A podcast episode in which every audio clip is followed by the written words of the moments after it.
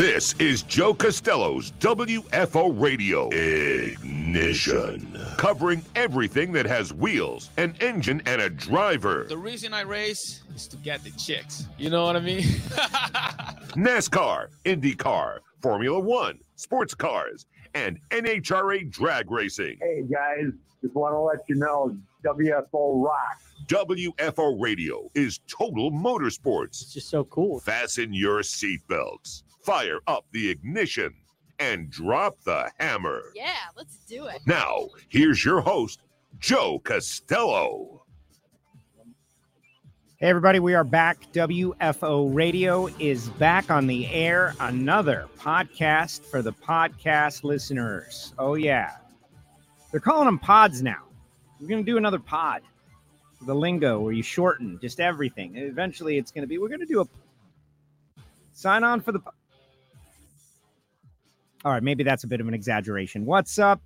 Race week, Baby Gators, Gainesville, Florida, World Series of Pro Mod.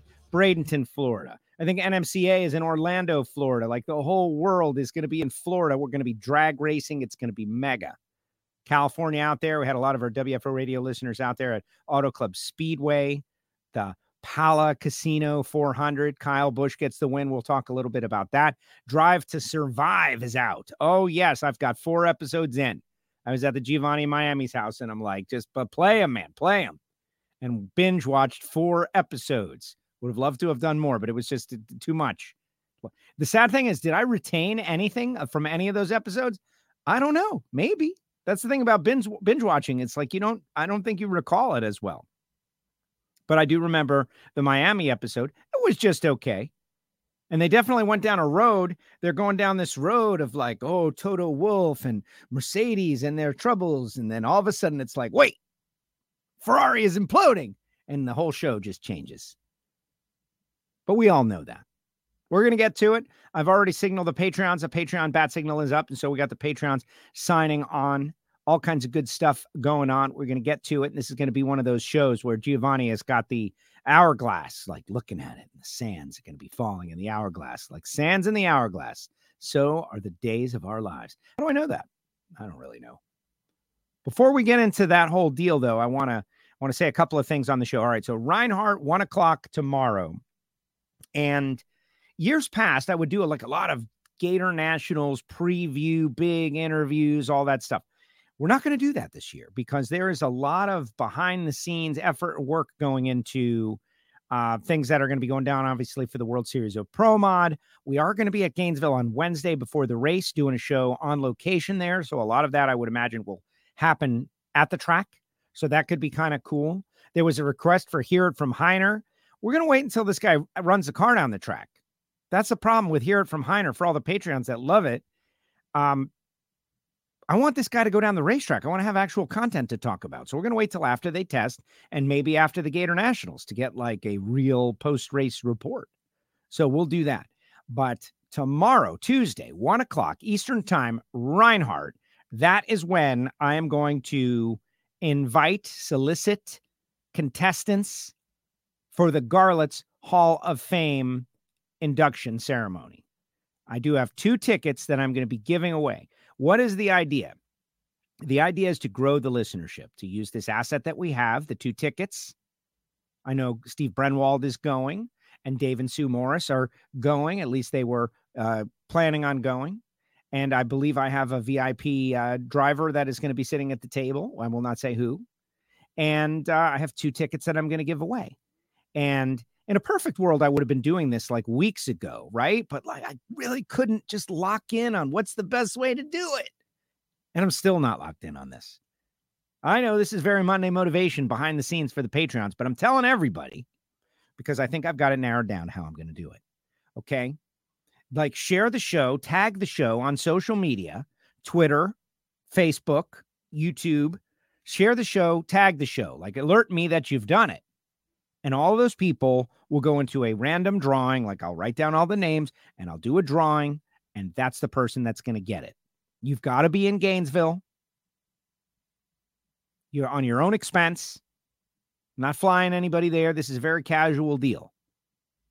You will come find me. You will trust that I will have the tickets for you and I will put them in your hand at the Hall of Fame that evening when you go pick them up and we'll call because I'll have them all in my hand. That's how it's going to go down.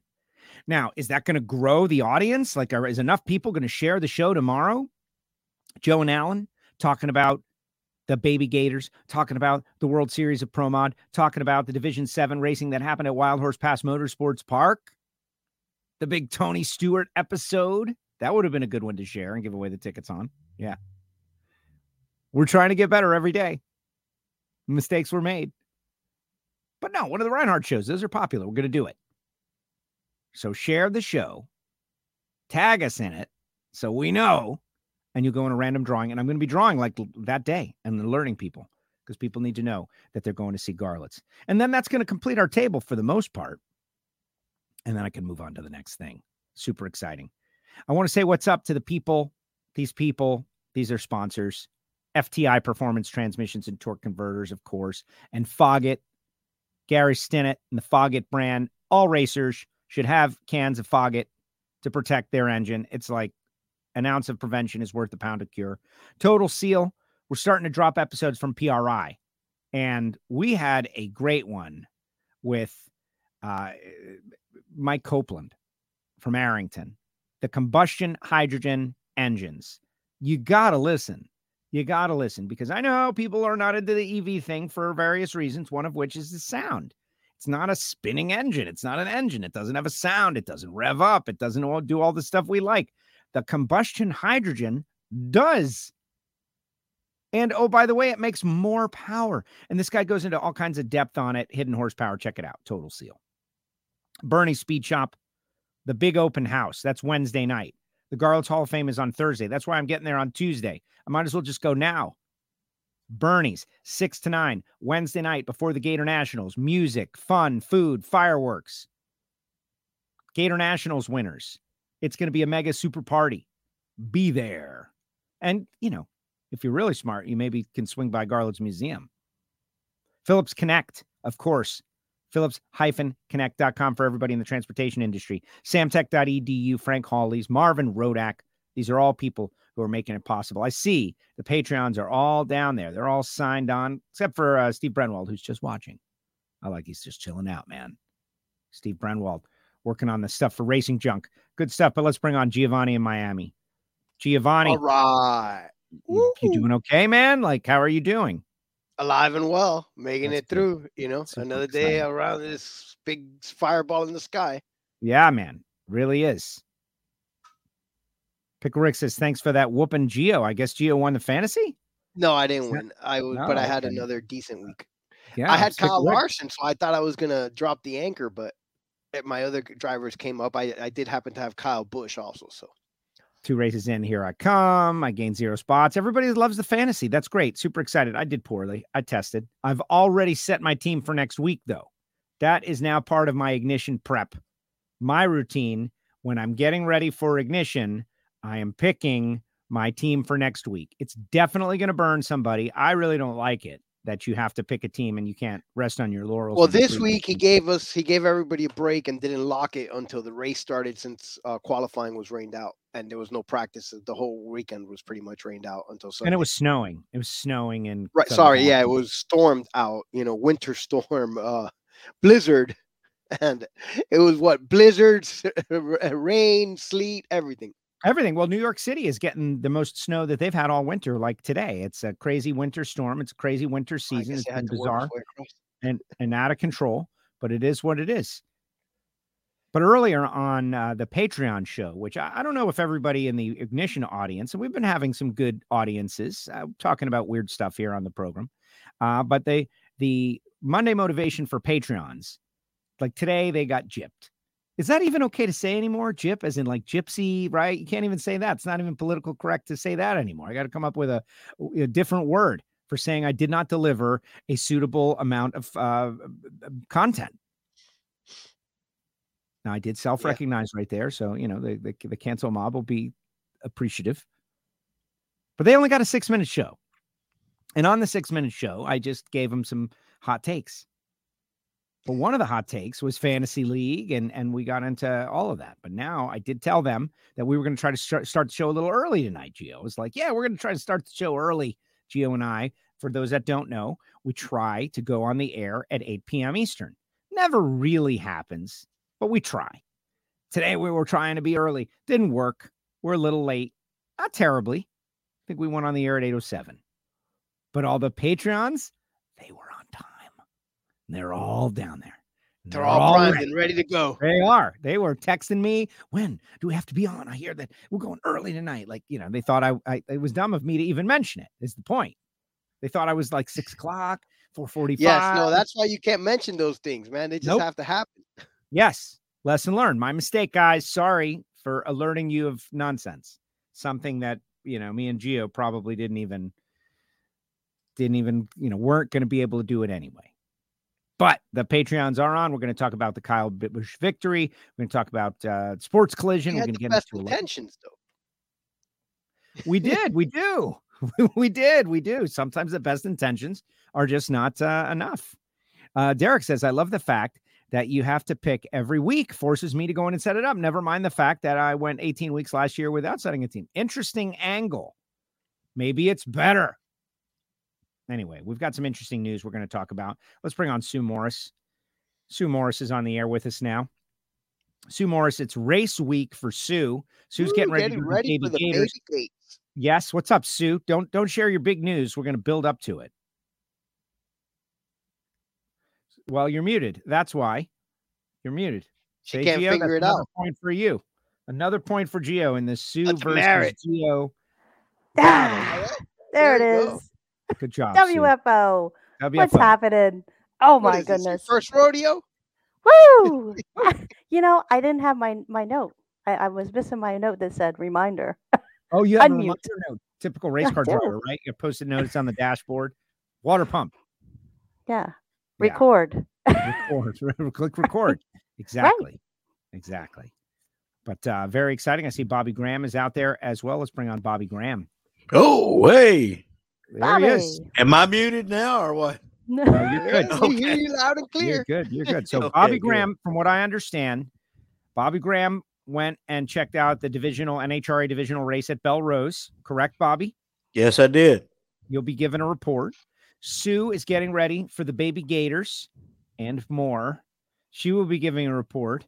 Tomorrow we're going to talk to Reinhardt about Division 7 down there at Wild Horse Pass Motorsports Park. I heard some crazy stuff happen down there. I didn't really spend a lot of time on the stream, but I heard there was uh, some some chaos. Haven't seen any videos though of it. Usually people send me links. I haven't seen anything, but that's all right. Talk to Reinhardt about it. And uh, we're getting ready for racing, baby. I'm heading to the World Series of Pro Mod in Bradenton. It's all going down now. The the the winter break is like pretty much over. Pretty exciting. So let's start off with uh, Sue. You have some big news you're going to share. Oh, yeah. Well, I, you know, I, I know we all talk about entering the national events, and there's been a lot of discussion on Super Street, and and uh, well, for those that may or may not know, you know, there were a list was the entry list was 40, and I only had four grading points, so you know, it filled up at seven. No big deal. You're riding a wave, and and, and then you're playing the roulette wheel, right? It's like click in every day. It went up to 41 and it's hanging at 40. And well, next thing you know, you would have thought we won the lottery in our house on yesterday because all of a sudden we're sitting there. I went in and checked it in the morning. And about five minutes later, after I checked it, because I was like, oh, we're still 40. Okay. Well, keep going and getting ready. Next thing you know, Dave yells, 39, 39. And I was like, 39. Oh my God. Let me grab my phone. Let me grab the laptop. No, let me grab my phone. I can log in quick. and it was, let me grab my glasses. I can't see. Get the credit card. it was, you know, probably like 90 seconds of chaos in the Morris household as we're trying to quickly get me entered into Super Street. And boom, there it was. Success. You're entered. So I will be racing the Gator Nationals in Wow. Super Street. So excited. So excited. That is huge. That is huge. so the window into the world of how to enter a national event priceless, right? Like, and that's is that the best way? Is that the best possible system we could have? I don't know, but that's the system that we've got. It seems random. Sue Morris is going to be running her second ever NHRA Super Street National event at the Amalie Motor Oil NHRA Gator National. She's going to be racing right alongside. It's going to be like, hey, there's John Force and there's Sue Morris. right? Right, right. Get out of the way, John. There comes Sue. And Dave will be there too. And it's That's going to be great. So, all you guys out there who maybe you're going to be watching on NHRA TV for the Gator Nationals because it's the biggest, baddest East Coast event that we've got going on, Sue Morris is going to be out there in the Camaro getting after it. We all remember her reaction times last time out were amazing. Right. And it was, uh, we, They nobody were. really remembers what happened, how you lost last time. We're just kind of blaming I, I do. I do. Oh, well, okay. 001, red. Oh, yeah. Oh, Yeah, yeah. Right, I. I put five in. I should have put six. Yeah, you should always Yeah. put an extra one just in Yep. case. Just in big critical situations. I like, I, I know all those 001 Reds, man. Those are the worst. Roll in Ah. one more. Yeah. And then you lose by a thou and you're burnt the other way. But everybody is super excited out there. Megan says, Congratulations. Let's go, Sue. And Monica says, Yay, woohoo. Exactly. this is kind of cool, right? Derek says, Congratulations. Bobby says, Wow, that's great. Pickle Rick says, Rendezvous at Sue's Pits on Saturday. You got it. You got it. all- it's your pit. I think at the Gator Nationals is just going to be an open, uh, continuous WFO meetup, That's right. That's right? right. Coming Yep. and going at all times. Absolutely. At all times. So that is very exciting news, and I'm super happy for you. And um, go go get it, man. First of all, Baby Gators. though. Let's not Baby put the Gators. before the horse. That's right. Um, That's right. go have a good showing at the Baby Gators and then run the Gator Nationals. So someone pulled out. For those of you who are wondering, people they enter, there are people that they just enter and then they're like, ah, you know what? We're, we're thinking better of it, or we're not going to go to that one, or something happened, or who knows? Or they snowed in. I mean, it could be somebody, you know, that just got 18 inches of snow that's out Right. in division division three or right. I mean, Absolutely. So they withdrew, and now you are in. Way to go, Sue. Bobby Graham, what about you? You were at uh, Belle Rose. You also appear to be a little frozen, but now you're back. The internet is moderate, but your voice sounded good. What's your uh, post post event report? We had we had a good race. I, I just got a phone call, shut me off. Uh, Oh, had a good race. Uh, actually had a pretty good crowd in the stands. Uh, what I would consider normal at there at the races. Uh, car count was a little down, but it's the first race of the year. But we had some good races out there. The Excellent. track was good, weather was good, and yeah, I It was a saw your uh, Troy. Troy posted a thing about the fans showing up, and that was good, right? That was a nice little crowd. There is no reason that there can't be a crowd like that at these divisional races. They just can't. Like that's that's that was good stuff. Well, there was it. actually a, another race going on at the same time in Gulfport, which is not too far away, and at State Capitol had a race going also. So there were three races within uh, traveling distance. Okay, Got it. and so I, I thought that was good. We still had a good crowd, even though there were three total races in the area. I would say. Well, Monty Bogan, our buddy Monty, won in comp and in super stock. He did real well down in uh, Orlando too in super stock. Uh, Monty Bogan driving for Lee Sharp.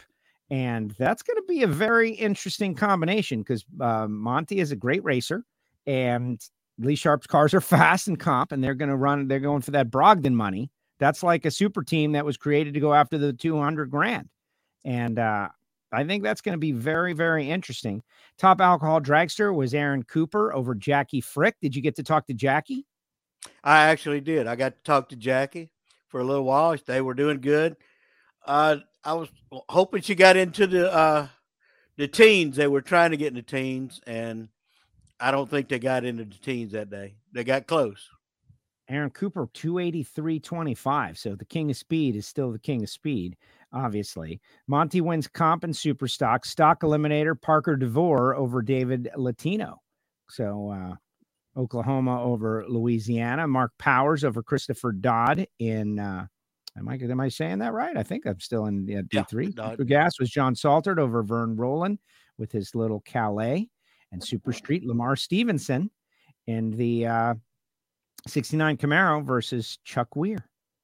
And Jim Thorpe in Top Sportsman over Bent Blancburn. See, now I know I'm in definitely in Division Seven here, and they're just kind of just got all the results all in one big mishmash on NHRA.com. Oh well, maybe not. We had we had the uh, T- Lupe Tortilla team was there. The uh, Evans brothers were all there. Had all the Camaros there. Uh, Excellent. You you saw Stan and uh, Stan and Sheila was the chick with the stick raising. Yeah, I actually talked to her. Uh, they were they were pretty busy, so I didn't I didn't take much you know time. I didn't want to get in the way when somebody's busy on the cars. That's very smart. That's very smart. No, so I was I was wrong, guys. I was wrong because I was actually right. Jim Thorpe and Bent Blomberg were out no out at no problem. So that was uh, actual uh, results, and so I was not incorrect. A nice event. We are started and running. We're going to get the Reinhardt report tomorrow. And I guess Matt in Australia is going to give us the Street Outlaws Australia report because he's got one too. We got a lot of reports here. What's up, Matt in Australia? Look at this guy. Oh, he's got look. He's, there it is. he's got a Morris Motorsports T-shirt on. It finally arrived. The Woohoo! Morris Motorsports T-shirts now. Everybody's getting them because uh, Sue is, you know, he's. It's easy to see a guy like Matt in Australia would jump on the bandwagon now that Sue is running the Gator Nationals. I got to give you credit though. That's pretty quick, Matt. You were Gotta able to score the shirt in the last five minutes. I no, well, I heard just before that Sue was in, and bang, got the shirt.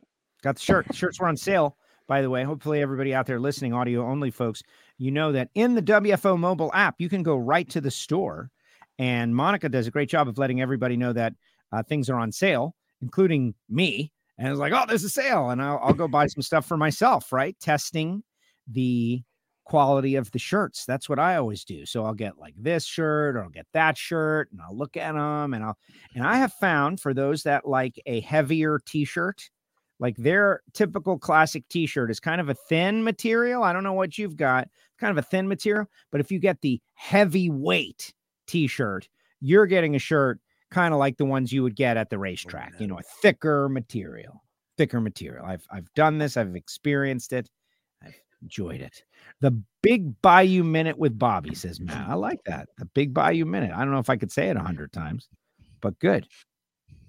Just good rolls stuff. off the tongue. Come on. Yeah, the Big Bayou down It there. in rolled out of the brain too. The results. I'm gonna have to. Bobby's Bayou Minute. How about he be Big Bob Bayou Bobby? Bobby's Bug Barn, Big Bayou. D- Don't start almost. nothing, Let's man. Almost. Let's just move on.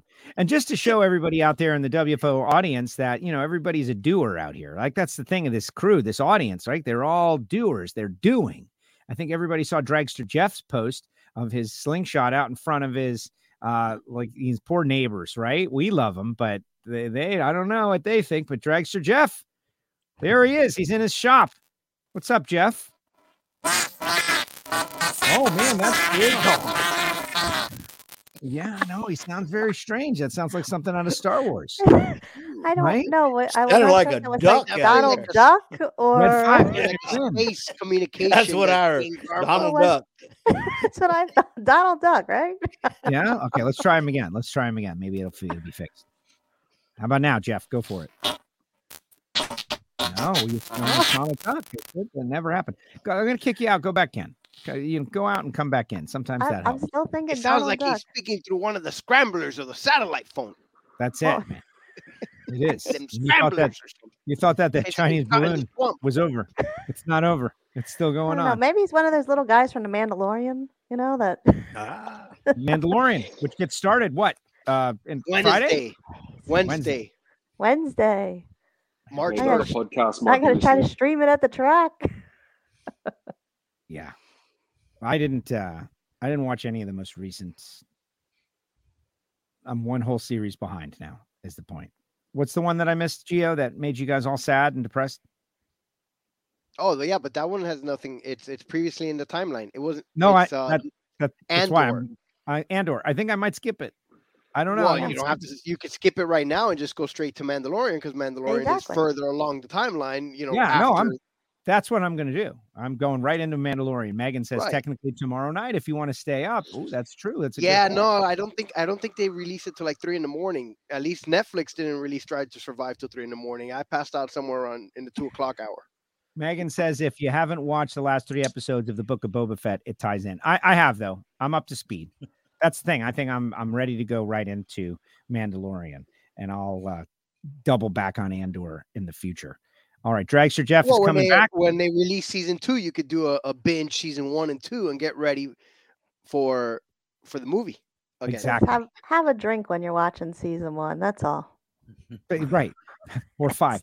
Pickle Or Rick says five. Yeah, it's not the most nerds. uplifting. Star Wars nerds. You guys are nerds. oh, Megan hasn't seen Andor either. So there you go. It's, All right, let me give the results. Let's get into our NASCAR discussion. Kyle Busch gets the win. Chase Elliott second. Ross Chastain third. This is out at Auto Club Speedway, the final race on the two mile uh, track. This is, you know, Roger Penske built this thing back in the day, and now it's gone. And they're selling the property, and they're going to try to put a short track. Well, they sold the property yeah, five hundred million dollars. for a Like mere five hundred and forty plus million dollars.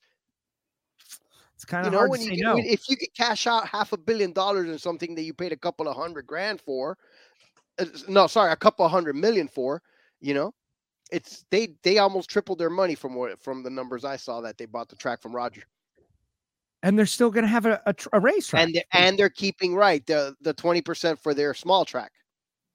Right. Which I think, you know, maybe short track racing fits with Southern California a little bit better. I don't I didn't dislike I don't know. That race was pretty good, man. Yeah, neat. that was. The way that they well, it's kind of like you know, since it's a big track and there's you know what six six lanes of racing. Yes, they're it- they very fan wide. out. They, you know, they get the, a little bit of the draft going. They they can get a good run. I don't know. I, uh, overall, I thought it was a very good race. You know, and entertaining enough. You're just saying that because it's And they got a big one. They got the big one at the end. Like we've never seen a big one in California at this track. They It's have many big ones. conducive to that. Weren't there a few big ones at There this were. race? They're happening on restarts. Uh, it was crazy. But in the end, Kyle Busch picks up the win. Let's see what Kyle has to say about his great victory. Now, If I would have watched the race, it would have been a big one. you guys, you guys stand by because Yes. what's going to happen is I'm going to play it and then you guys won't be able to hear it just like last week and it'll be a big nightmare and we don't want that. But the So, in- spot drop was nice. Just saying. spot drop. Uh huh. Okay. Yeah.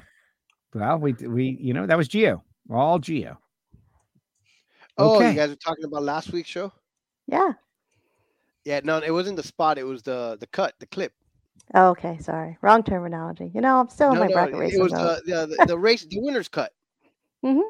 Is what it Speaking was. of which, let's hear Kyle Busch. Please wave your arms if you don't hear it. You know, truthfully, no. Uh, I felt like there was going to be a little bit of a learning experience, a little bit of a growth pattern, but also on the flip side of that, I, I always just kind of looked back and watched some of their results and and success that they had last year with with Austin. He ran second here last year, and and Reddick was super super fast, and so uh, they were fast at the Clash before they broke. The eight car was, you know, so um, it's just been really really cool, and uh, it's been a great um, piece of of we're making history, right? But a great piece of opportunity to uh, go out there and continue to to win races at a new team with RCR. So I can't say enough about um, you know Austin giving me a call first and foremost, but then uh, you know Richard and Judy giving me this opportunity to go out here and and, and race for wins, and um, thankful to be a part of our, our Lucas Oil Chevrolet team today.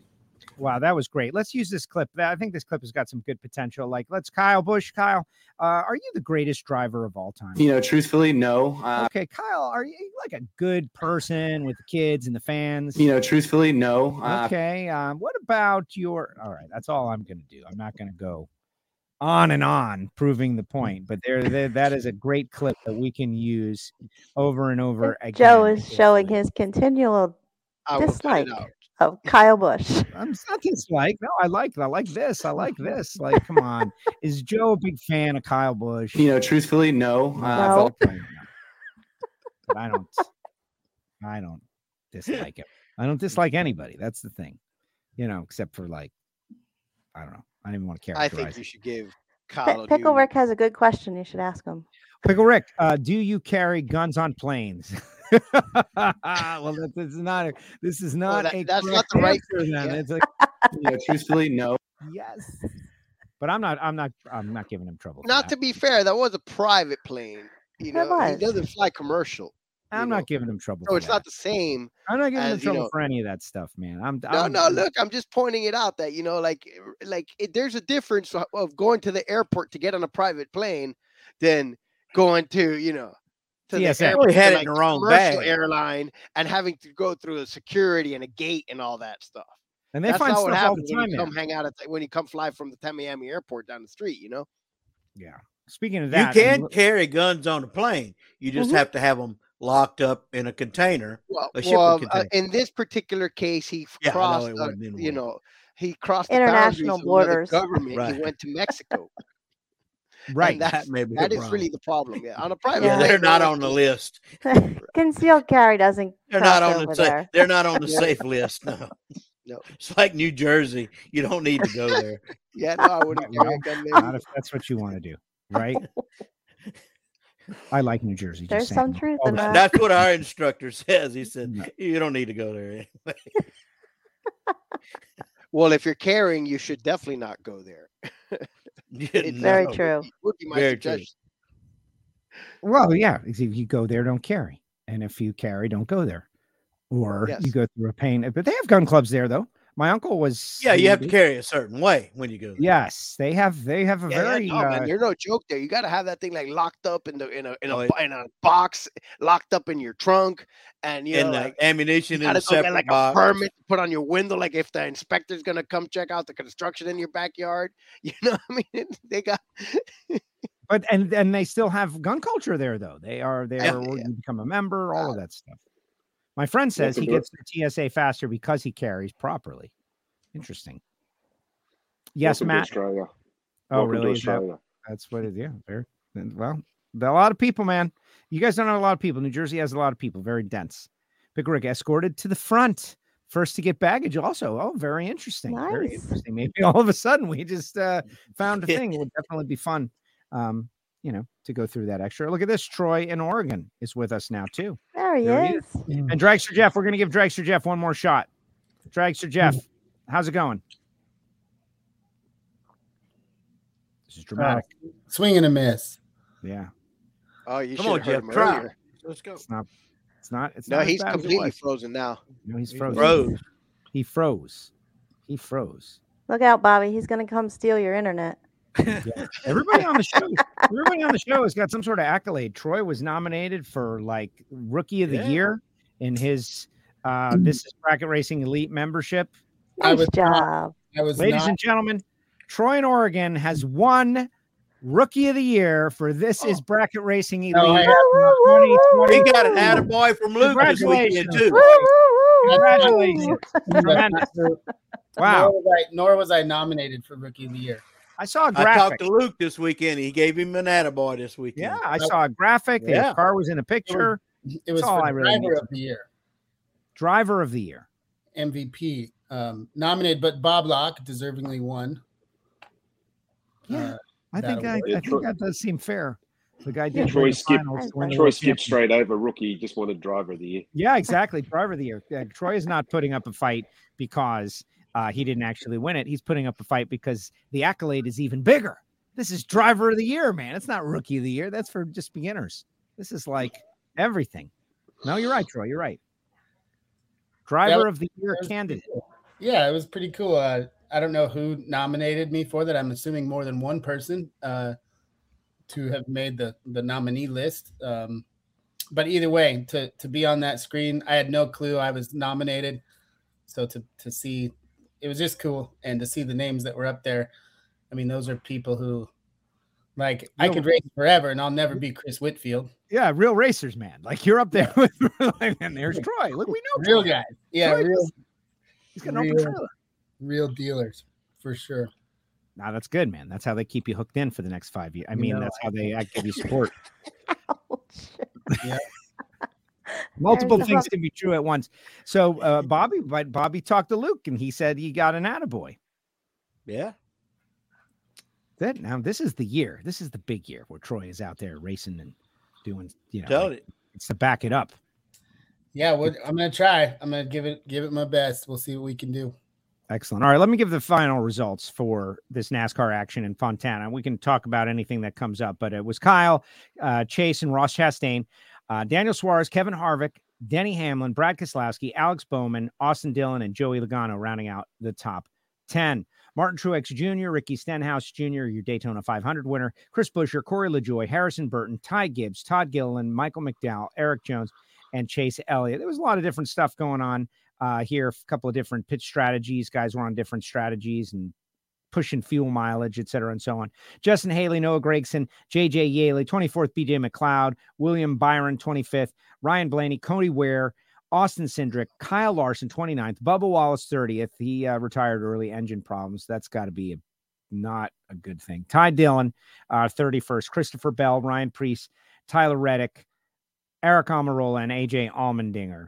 36th on the field. Uh, seeing those engine problems, you know, doing this whole hidden horsepower podcast and hanging out with Lake Speed, I have come to learn about how big a deal it is when a NASCAR Cup engine expires. That that is why don't we see it anymore? You know, used to be back in the day, engines would blow up all the time. That was part of the excitement of the race. A caution or two would come out because an engine expired. Now, really, they don't very often. They don't. And that's because it's a big deal. Like it's, you know, DEFCON one when an engine expires. So over there at uh, Hamlin Jordan, I'm sure they're going to have something to be said. Troy says, I can see her Almirola's. I can see his Allmendinger. Yeah, I, I saw that.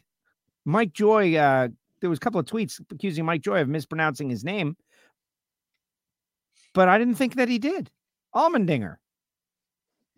As What's the joke? to I don't I don't know. I didn't I didn't see any of Mike Joy stuff, but when when you said Almirola and Allmendinger back to back, like anytime Eric's name comes up, I can't not think about I can see her Almirola's now. uh, Steve the Trucker. Yeah, and apparently he changed his name to something new and even more controversial. Is it I can see his Allmendinger? No, I think it's Busher No, nearly killed Butcher. Butcher, no. Nearly killed her. Busher nearly killed her. That's, Oh, that's my guess. He reached out to me. He said, uh, "Hey, I'm glad you had fun with my new team name. I'm looking around. I don't see. I can see her Almirola's anymore." And so I'm guessing that's Steve the trucker. He's, you know, he's a very edgy guy up there in. Indiana. Very edgy. Very edgy. And I guess that is the uh the any any thoughts on the race, guys, other than last race at California Speedway.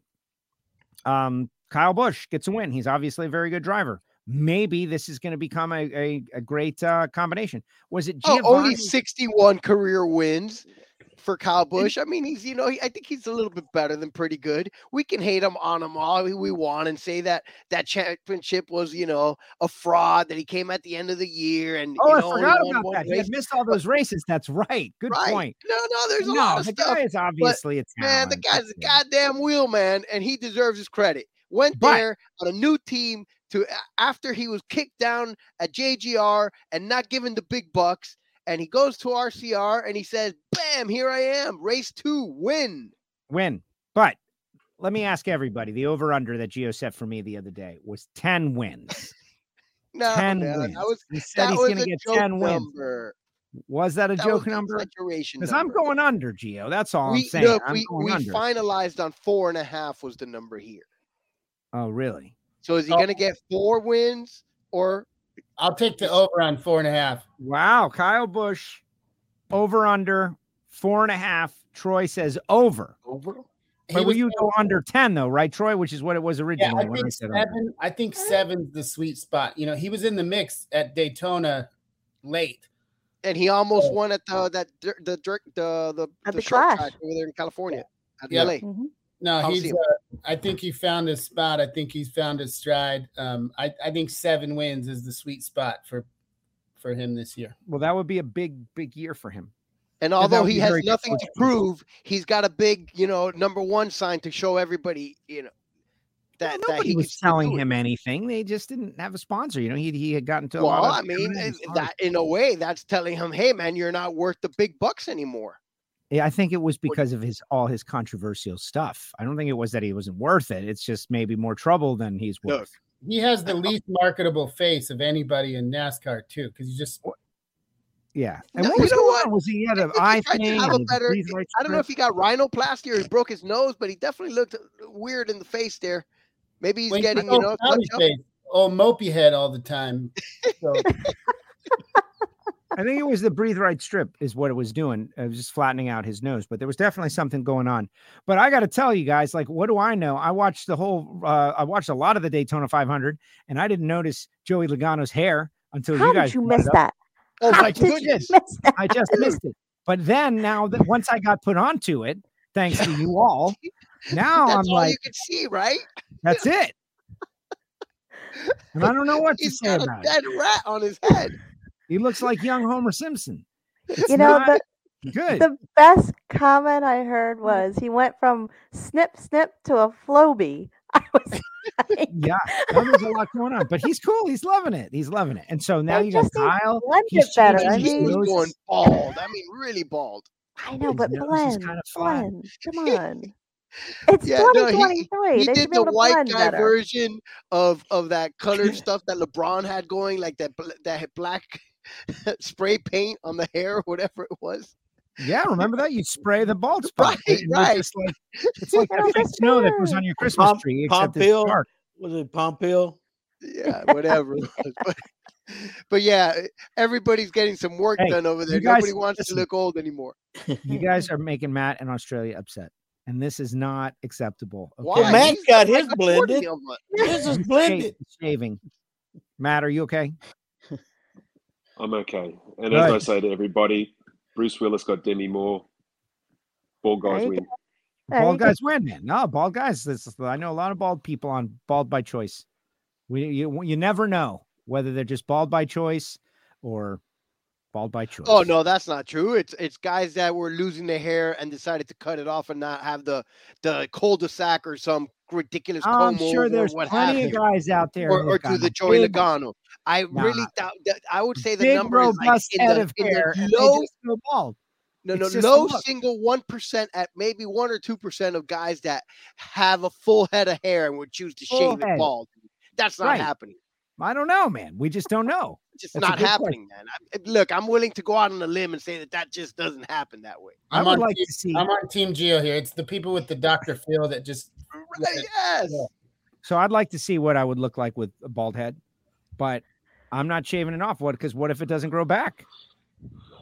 In theory, it'll grow back stronger right? first Like you time. do it one time, yeah. Let me see how this looks, and then all of a sudden something different grows back. Monica doesn't know hair. what a cul-de-sac is. No. Just different. Cul-de-sac is when you got the hair around the block, the back, and it's all bald in the middle. I, I know what it is. I, you know, oh. I, I call it the reverse yarmulke. it's the same anyway. thing, though. Speaking of Bruce Willis, uh, it says Derek, uh, he has Oh. a hell of a fight on his hands. Unfortunately, he won't win in this life. Dementia. Yeah, when that Very one sad. that one is brutal, and he can't Having a act, little and he can't do anything. here. Leave it to Derek to come Bring it down. Let it play. We love you, buddy. That is definitely putting the brakes on the program. Definitely. I know how to make us feel better. Let's do fantasy results. The weekly winner of the Pala Casino 400. No, he's he's absolutely right. They No, say he's that right. that's right. What are you going to do? Lake Oconee Scott wins the week with 365 points. Gio, is it up on WFO radio? Is Patrick the webmaster doing that stuff? See, Because I'll I will go there because Patrick the webmaster goes through so much effort. Everybody should know that you can check your fantasy league results on the WFOradio.com website. We're looking at making a website update at some point in the future. And here we go. Lake Oconee Scott, 365. Aviator Racing, 364. Hebrews 12 1 Racing, 344 is third. Sacramento Racing Fan, 335 in fourth. Fifth, Highline Real Fine, 331. Lowe's Jim Cones. Lowe took pictures of himself with the belt, put them on social media. He claims that he I is. thought it was lost. I thought it was no, too. remember his wife found Well, it. he found closet. it, but Yeah. yeah, two yeah, his winters wife ago, though, it? This is low. Yeah. Lowe had a bunch of stuff hidden in his closet and she found it.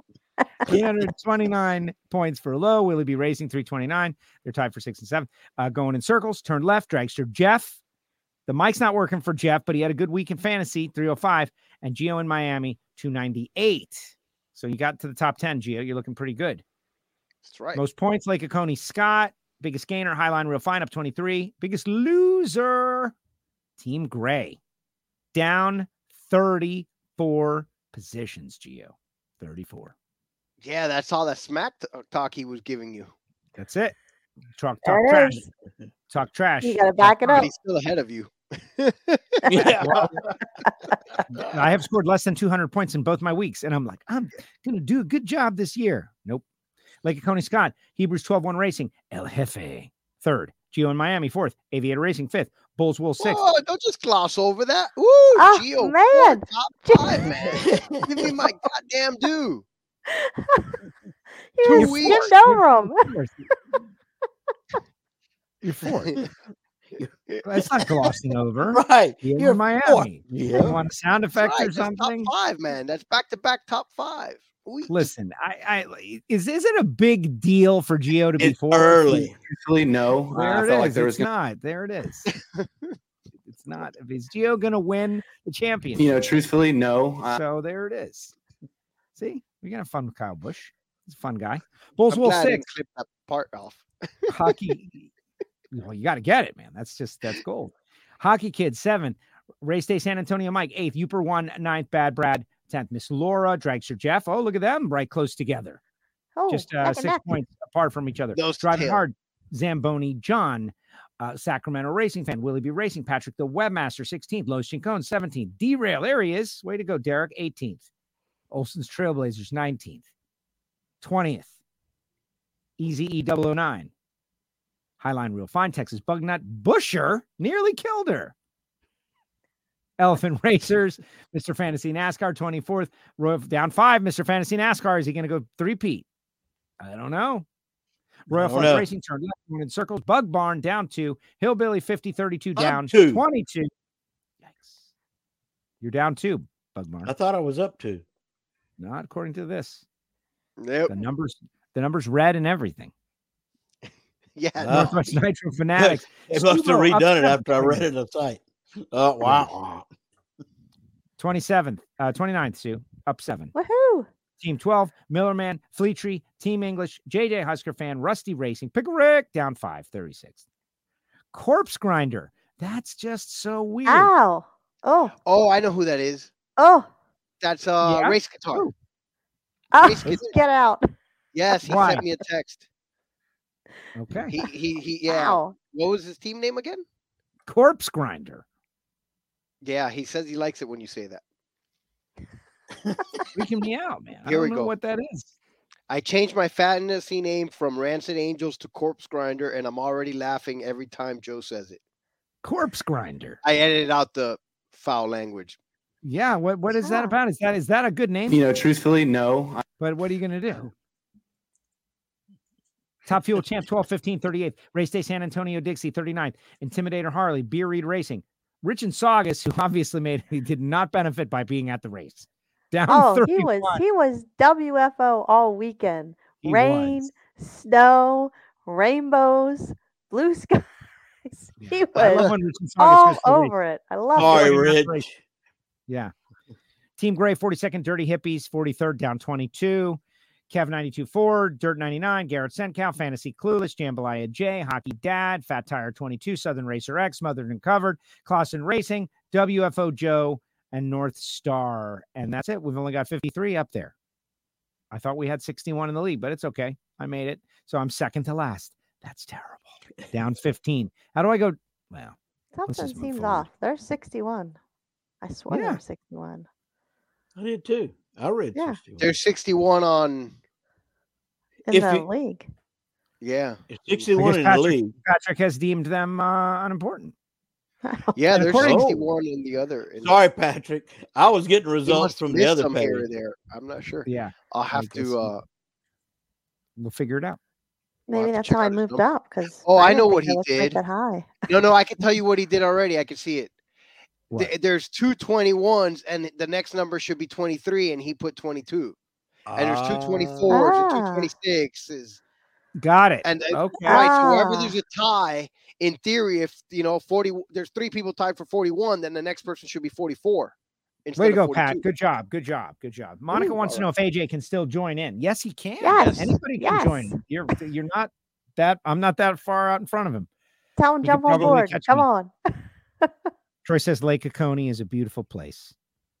It's to good practice. I should have stayed with my first And I'm pick. guessing that that corpse grinder is a reference to Cannibal Corpse or something, Ah, true. Mm, especially since his previous was what, Rancid Angel. And he is a musician, so metal. yes. yes. Yes, Steve Steve Brenwald with some dark humor about Bruce Willis in the chat. At least he won't remember it. Terrible. Ah, True. True. but terrible. Oh, rough, rough crowd. Sounds rough good. You- crowd. you bad felt man, bad.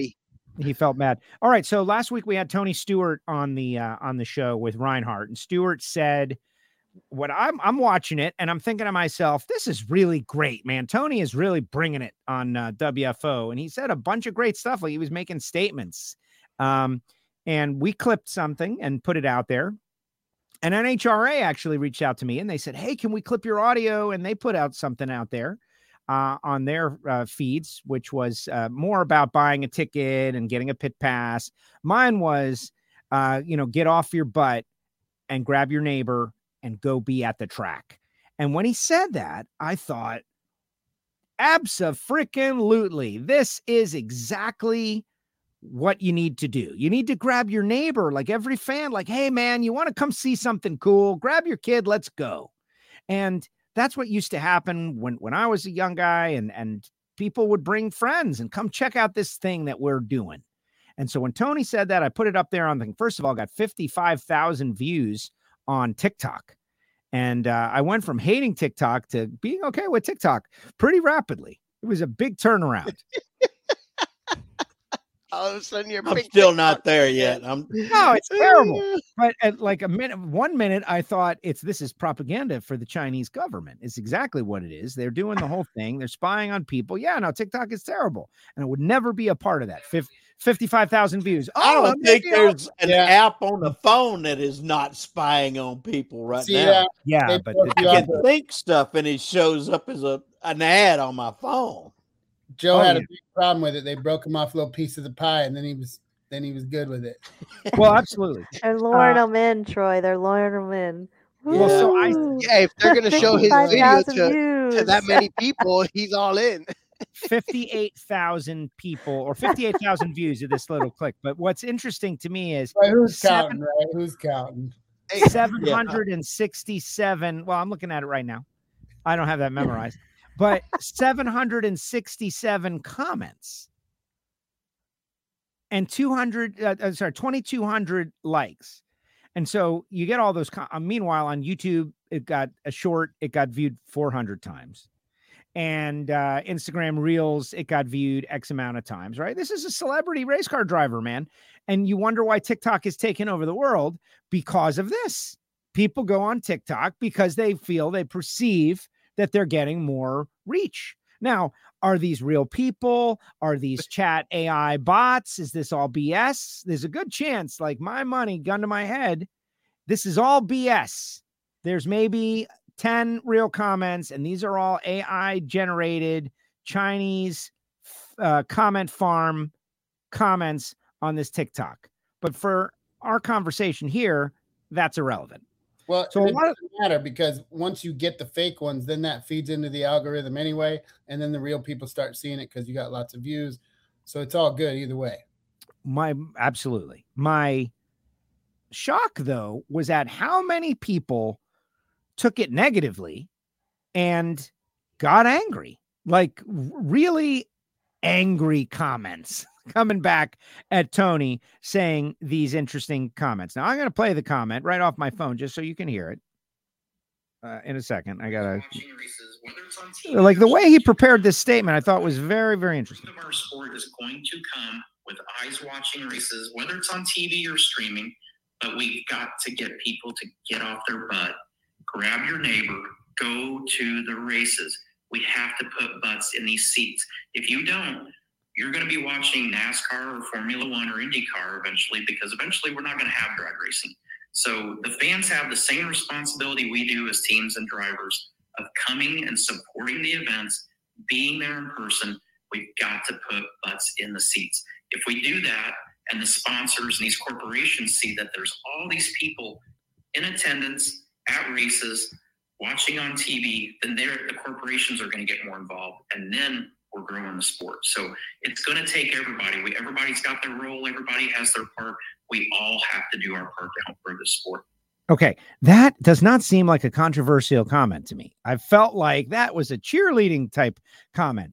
The comments in the comments section are littered with extreme anger in a couple of different um, buckets. Okay, like bucket one is NASCAR has gone woke. And I hate you and I hate NASCAR because NASCAR woke, go woke, go broke. Ah. Okay.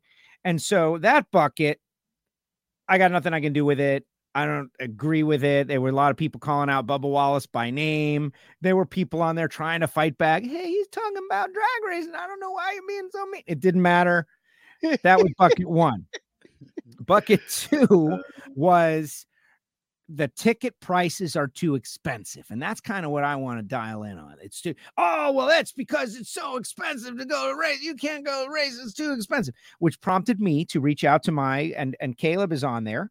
He says, Joe, I'm just curious. Can you remember how much the Gatornationals tickets were in the 1990s? I was uh, all up in arms about all the people complaining about the ticket prices, right? So I can remember. I have to talk to my dad. I'm sure he remembers exactly. But you know 50 60 70 dollars like in that neighborhood that's the number. It's like you know friday might have been 40 saturday 50 sunday 60 and then it went to friday 50 saturday 60 sunday 70 but in the range of that it's a sunday ticket at the nhra is on par with a normal seat at an nfl game you know not a uh, 400 level it might be you know what? I think you can sit in the 400 level and you're paying more than you are for a normal seat at the NHRA. But here's what I reached out and I requested What's our ticket situation? And the answer I got from an official channel specifically for this exercise, because I can do it, was each track has their own situation when it comes to ticket prices, which is why some tracks you pay less, you can go to like a Bruton Smith uh, track and sometimes get in there for $12 if you bring the mellow yellow can. Remember, you're in for 12 bucks. And then there are some tracks where it's more. But generally speaking, the cost of a national event ticket is has not kept up with the price of inflation, with inflation, and is generally less now than it was then by a fraction. But they're, you know, they're trying to keep up with that but I just never got the the it's so extremely expensive. Now, if you've got a family of 4 and you're going you're buying four tickets and the kids are not 12 and under and so you're doing full boat for the kids and you want to go to all 3 days, yeah, that's going to be an expensive uh undertaking. And not everybody can do that but that doesn't mean you can't go on Friday. It doesn't mean you can't go watch qualifying. That doesn't mean you can't bring your two 12 and under kids and get them in for free. It doesn't mean you can't, you know, there's a hundred ways to go to a race and not spend a ton of money. I personally think Tony is talking about grassroots level racing. Myself, I feel like he's talking about your local track. You can't have a national event if there's no track. How does the track survive? Because you and your buddy go out there on a Saturday night to watch Troy Troy and the domestic dispute is going to be out there doing big burnouts and you know chasing his dream. Go watch him. But these people, man, they were very, very angry. They were pissed about the cost of drag racing at a, a national event. And frankly, I don't get it. Finally, like Top Eliminator Club.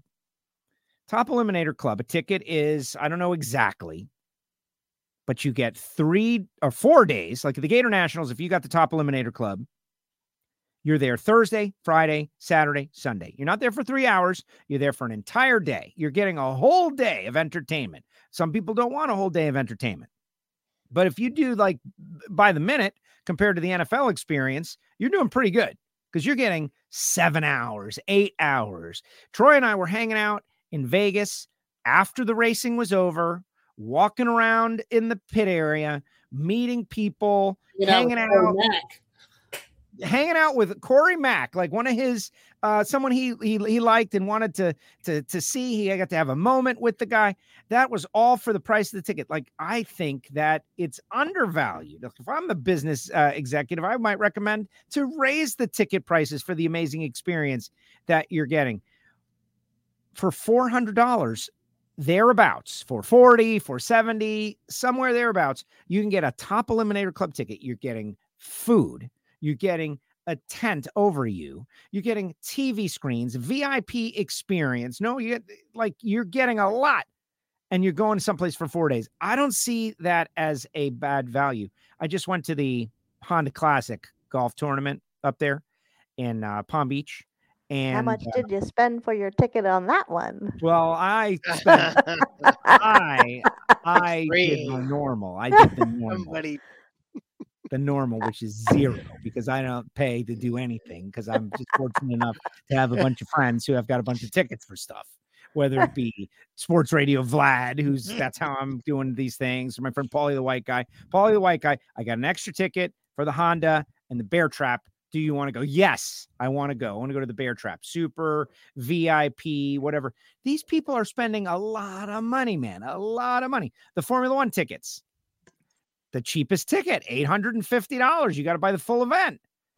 I'm going to have more fun at an NHRA drag race than I will at the Formula One race. Now, I'll be drinking more at the Formula One race and be more uh like you know see and be seen selfie mode i will be having enter- racing entertainment at a drag race um i don't know i just vehemently disagreed with that sentiment i don't get where they're coming from and then finally if not what it is what's the right price? Like what do these people want to pay? Like oh you know for 15 bucks i'll go watch john force.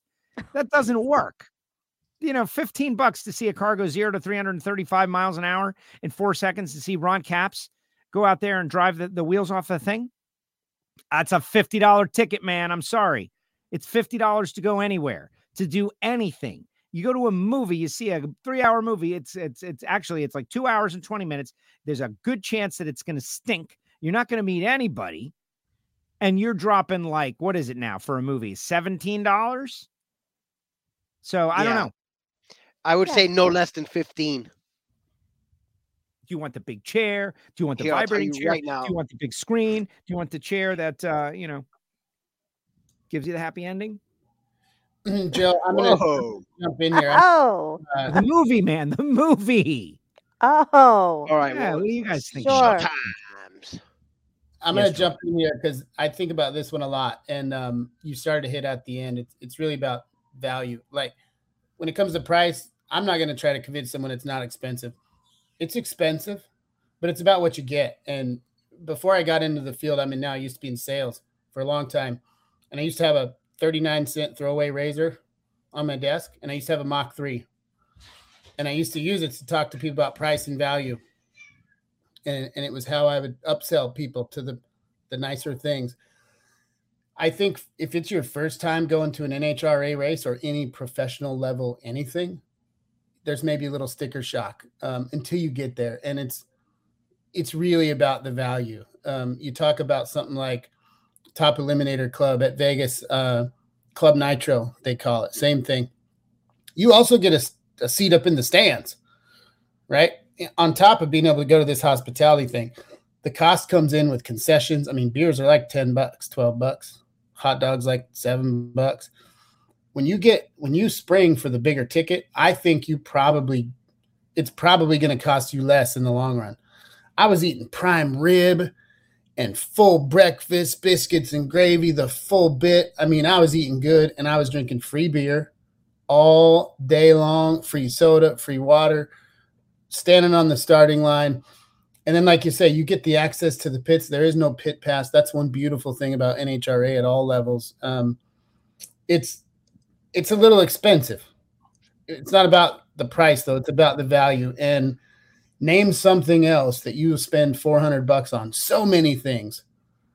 over the course of a year that give you a lifetime. These are lifetime memories, right? You'll never forget that ever. Even if you go to more, right? You'll never forget. You remember a moment from each one of these things. Um, it's it's all about the value. It is a little expensive, but the bottom line is you're not just going to the races. You're going out and you're seeing stuff that you may never see again in your life. And even if you do, you're never going to forget the first time. You're not going to forget the second or third time because there's something every time for everybody. Um, and I think, you know, I just think it's all about building value. You're not going to, there's a lot of people, it's expensive. It's, it, the price is high, but what you get for your money is what's important. And um, I don't think there's any other sport that delivers in the way that that drag racing does, that a national event does. My local dirt track, it's like 50 bucks to get in and get a pit pass. Yeah. Right to And- watch Monte Carlo. And, and don't, don't forget to buy the license too. That goes with that. Yeah, you know, that's just to watch some old Monte Carlos bang around on a little dirt track, right? Local boys that nobody knows. Um, Right.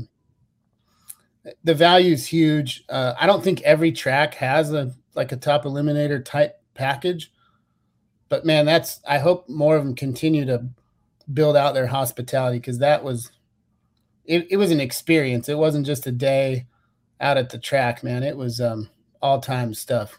Never. Well, so Monica, and no, those are all great points, Troy, and I appreciate you putting in the context of value, and I I agree, I agree. So Monica says AJ's ticket for Sunday, I'm assuming Reading was sixty five dollars. Let's uh, let's think about that sixty five dollars. What are things that you can get for sixty five dollars? Um, like just the other day, I found myself in a Capital Grille. And I was uh, able to select, you know, from various meats that. Oh yeah, uh, you you can know- get a steak for sixty-five dollars, maybe. Yeah, right. Okay, and I love a, a great steak, At right? Capital Grille, yeah, maybe it's probably 68, 69 is probably closer to the actual For the price. but steak, just the steak. Right. Yeah, just the steak. Everything's Just on the the cart steak. in a real Just- Just the steak. Like, would you like to a drink? side. Yeah, I'll Golden. Corral. Would you like uh would you like to Yeah. side with that? No side, just steak. and uh, uh you know, I will enjoy it. And I love a great steak as much as anybody. But I've had uh, many, many, many great steaks. And you know, I only re- really remember a couple of them, right? Like that, wow, that one was amazing. Peter Luger's, right? Why? Because it was an experience. Prime 112. Why? Because it was an amazing experience. Gio and I were like cutting edge Prime 112. Well, you know, some of the first people nine. that ever walked in that place between the King of Jordan and others. But The nine in Vegas. day at the drag races over one of the steaks. Like it's a it's an amazing experience. It's a human experience. It's visceral. You're meeting people. You're enjoying people. You're watching these cars. You're you're you're you're being open to knowledge from all different angles and aspects.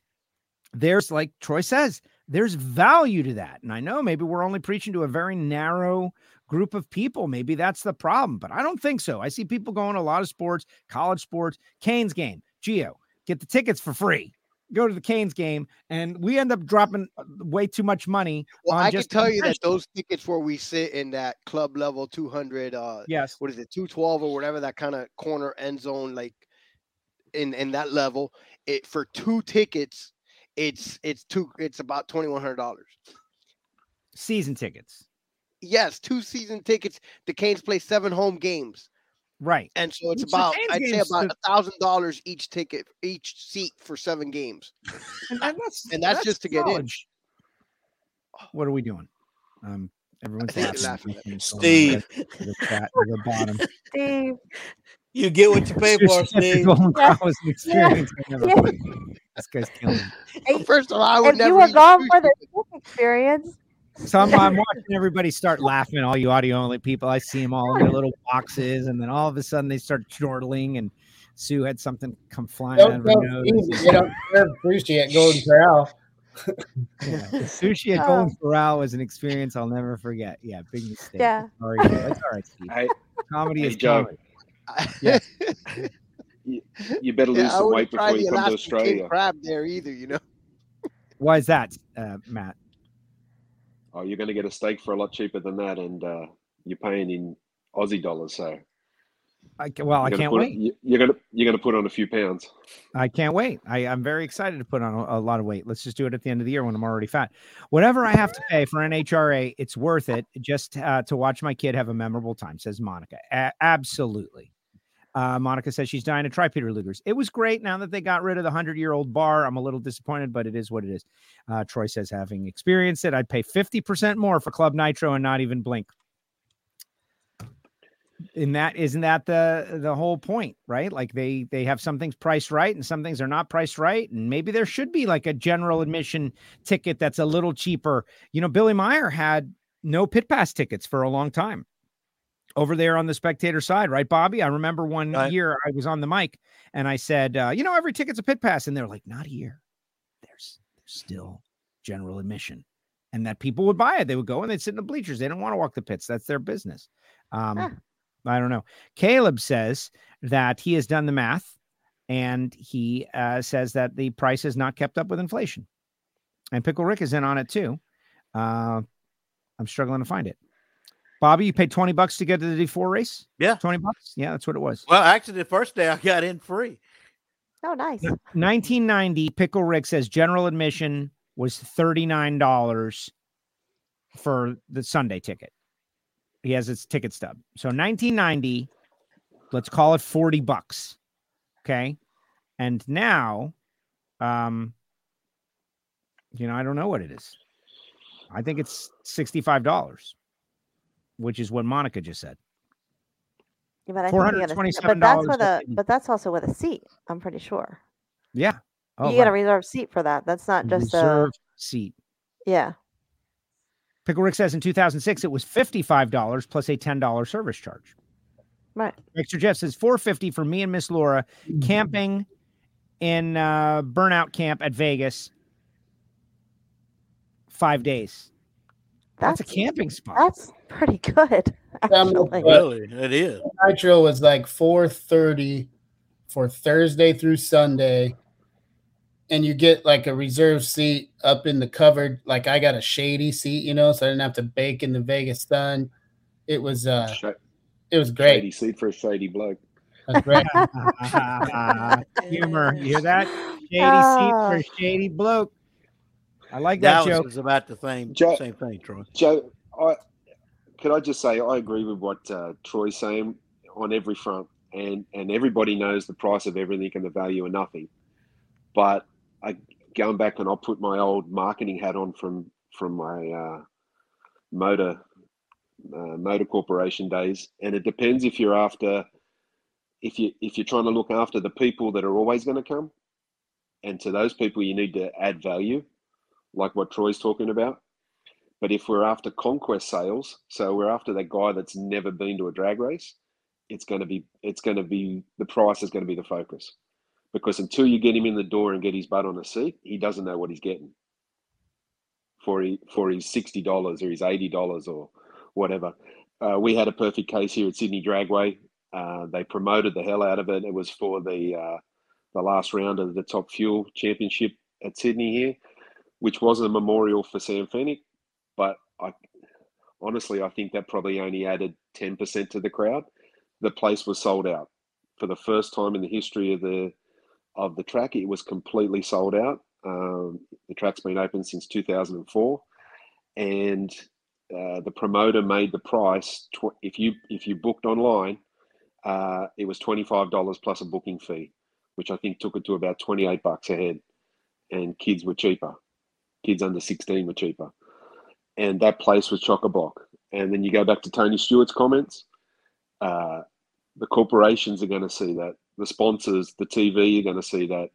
It just it adds such unquantified value to drag racing on all fronts, from from a junior dragster all for, all the way through to the top fuel dragster. It adds value to all their sponsors. All the their mates talk to their mates that had never been to a drag race event. Did you see Fred on TV and all the rest of it? And uh, it- it's a tough one, mate.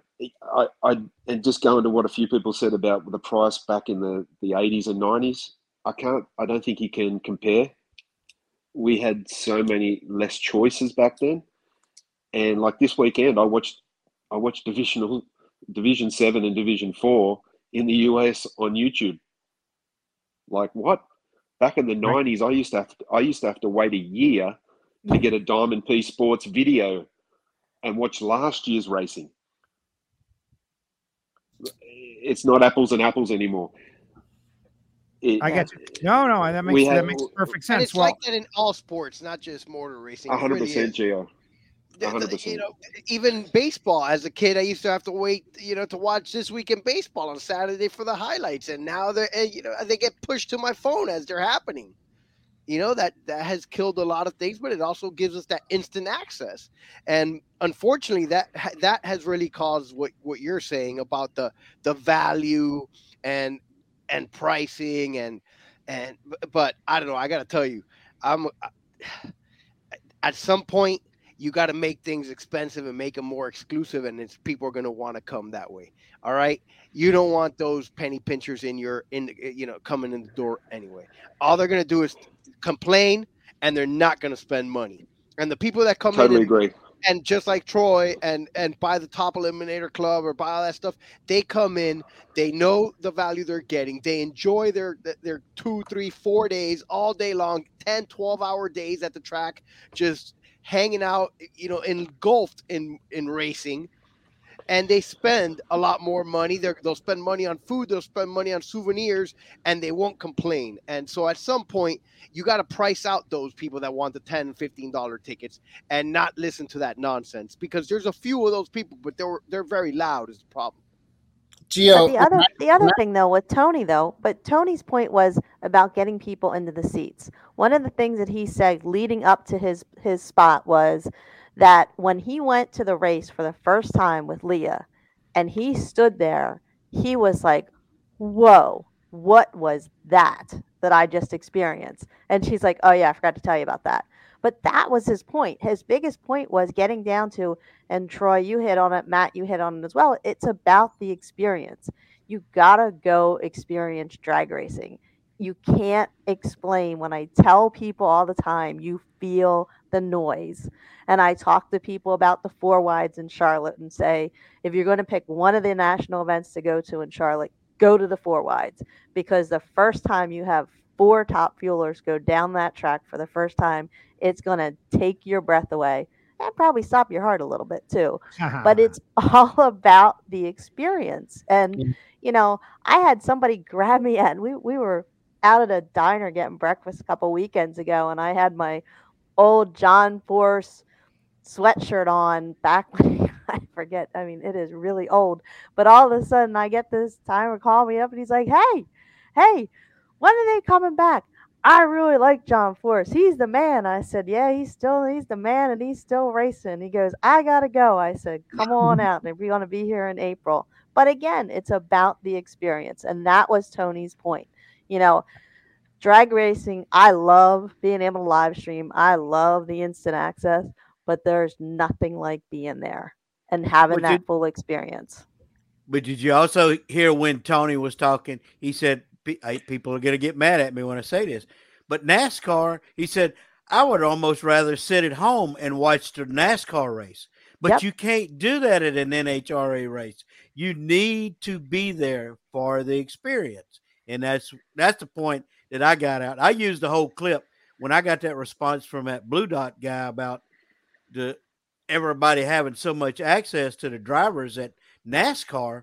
Well, I, I hit the guy with the blue dot. I said, apparently you hadn't been. And and that's what I told Joe. I got a little response on mine, a little negative, but I didn't get as much negative as you got.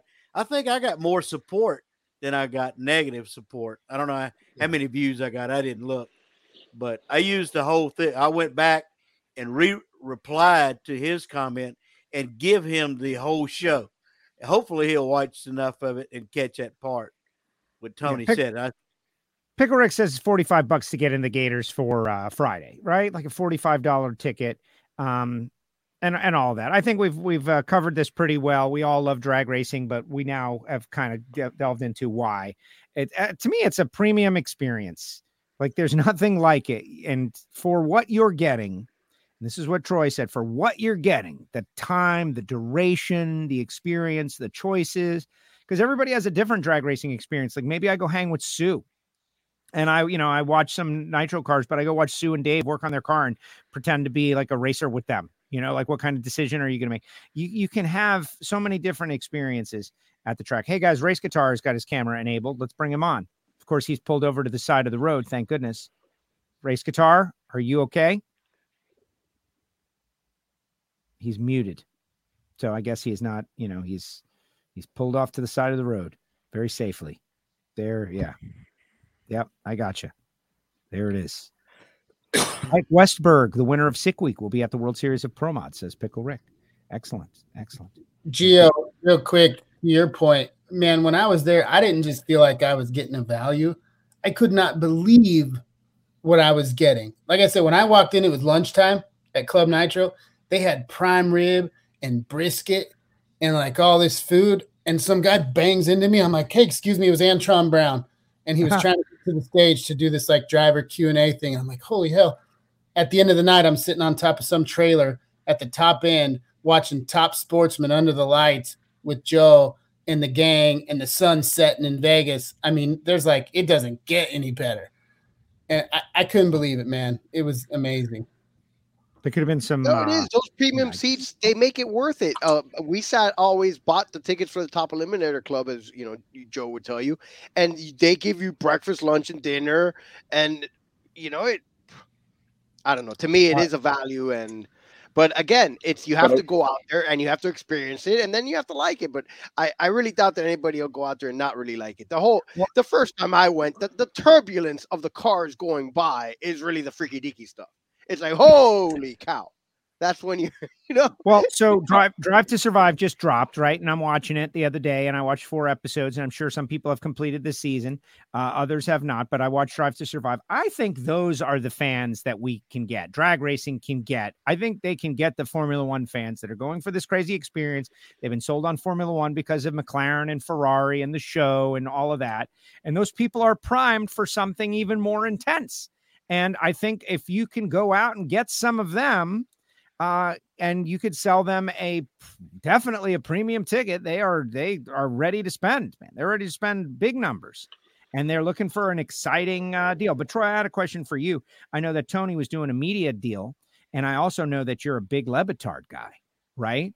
And uh, I I was impressed to see that NHRA and Tony got on Le Batard with Stugotz. And I haven't heard the interview. Gio, I sent it to me, but I haven't heard the interview. But I think that's a great crossover opportunity for Tony Stewart talking drag racing on Le Batard and Stugotz. Did you hear it? What was it like? How did he do? How what was their response to this that Yeah. they clearly know nothing about? I mean, that's just not their world. and they didn't represent themselves too. And of course, I I watched it. I don't miss a minute of Le Batard. Uh, you know, and they went all over the place. They went, they talked about NASCAR and sprint car and all this stuff, but then they spent a good Well, time. he did start with the NHRA, and he did. He was great about the whole. Uh, you know, Dan uh, asking him about this new thing that you're doing, going really fast in a straight line that I know nothing about, and and it did start with they made it very clear that he was there representing the National Hot Rod Association, and they named it, you know, like that by name, and you know, and so forth. And so he did.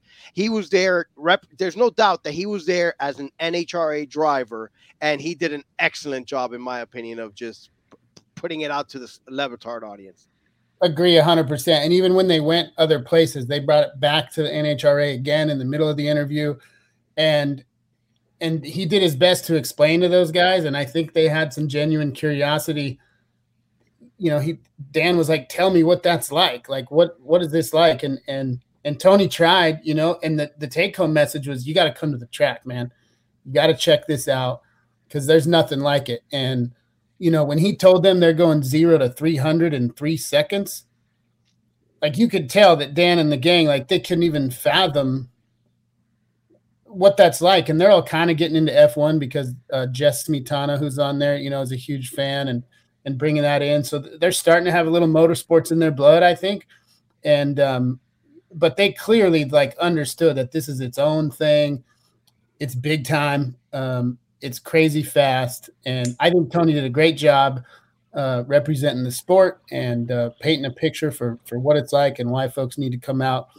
And I was just surprised, right, to see to see him on that show, right? They don't talk drag racing on Le They don't talk racing at all unless it's a little bit of F1 these days. But before that, they never they don't talk about that stuff. So, and it was like a 45 minute interview, right? This wasn't like a five minute spot. This was like a 45 minute. Well, it was definitely a long one. Deal, yeah. Um, so I thought it was great, man. It was great to see, and and props to Tony and his camp for like, right? They probably had as much to do with that interview as Le did. They're on the press tour.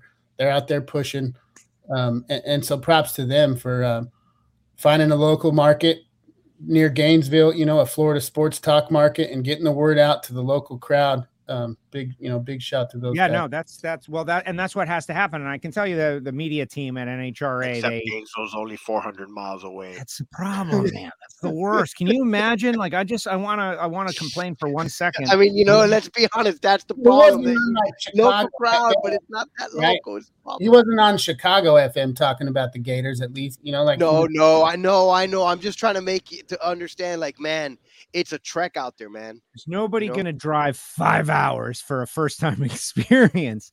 But I did, and it was 1980. My dad did, but we, did. we knew what we were getting into.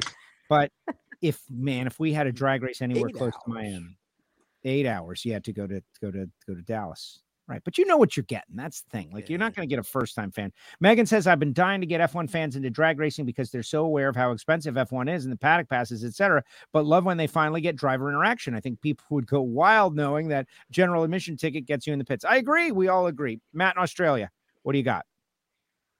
I I just thi- I think we're preaching to the converted. That's the problem, and the problem is trying to get those new people in, Yeah. into the grandstands. That's that's the biggest challenge, and the, the the easiest way. And look at where F one's gone with Drive to Survive. And I know Joe, there's been some talk of there being an American version of that, um, uh, NHRA version of that. Like that will just if they can extract the personalities out of the drivers, that will take that will take NHRA to the stratosphere. The problem being is the drivers either own their own businesses or uh, coupled to a sponsor that they don't want to upset.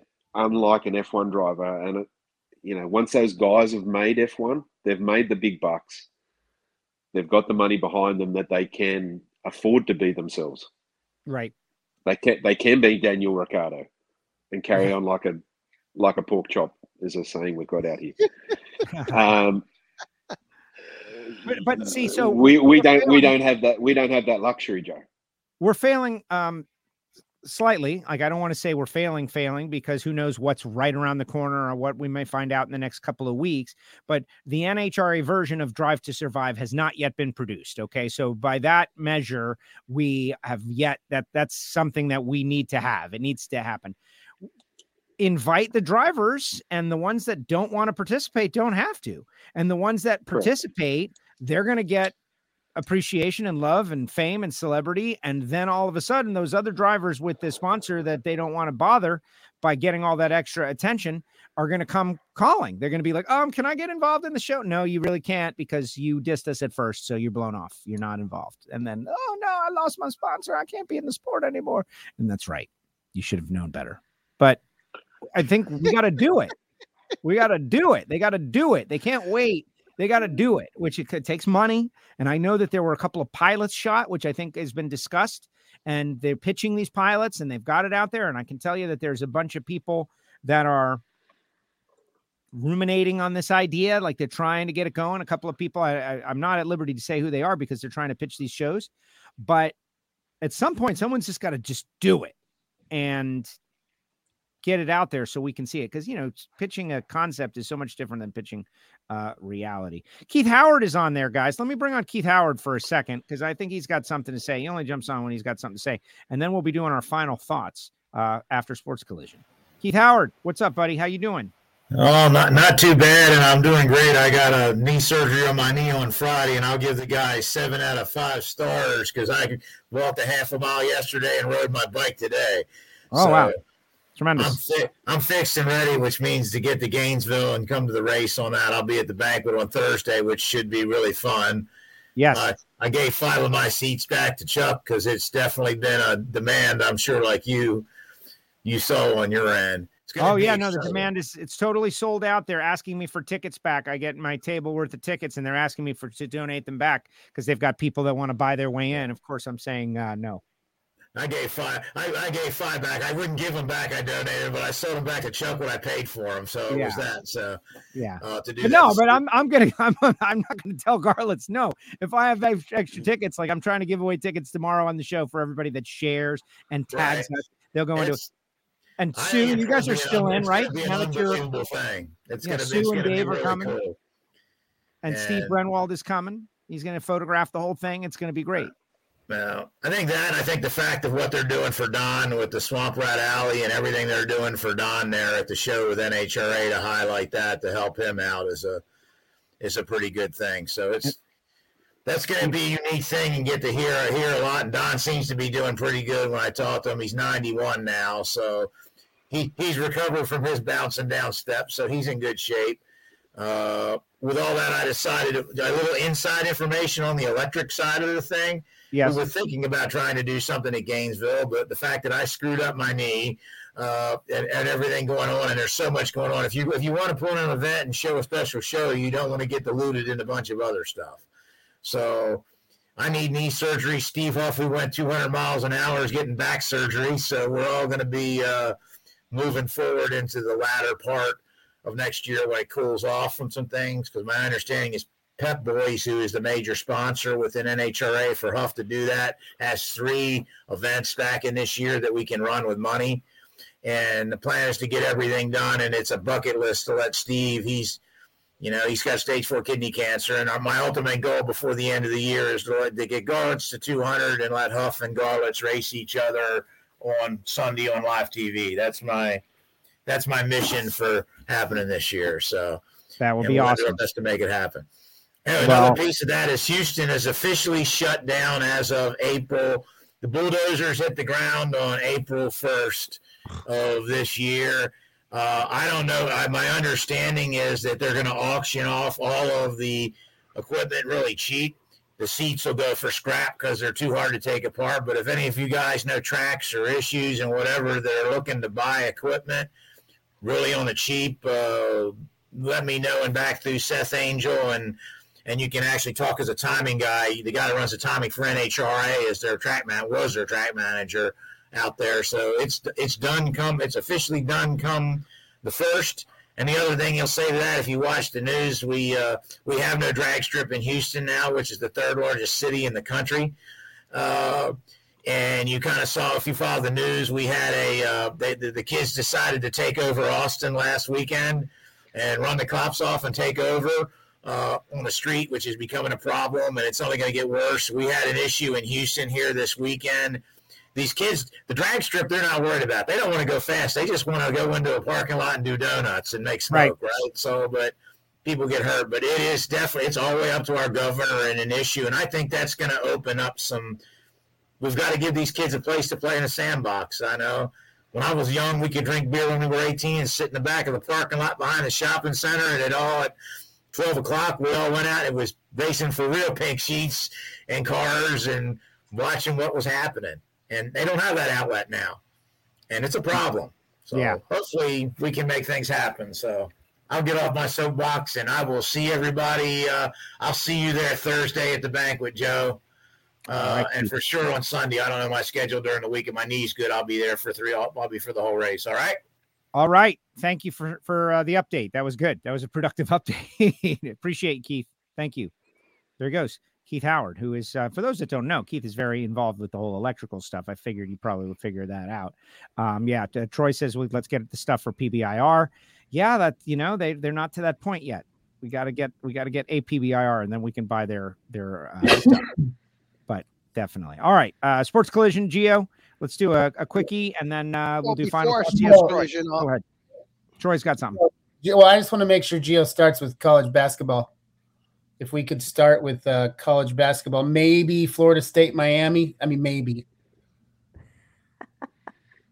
Anyway, wherever though, wherever you want to we're not doing Sports Center right now. All right, or whatever. Formula One this weekend, Bahrain, first race of the year. Let's not forget.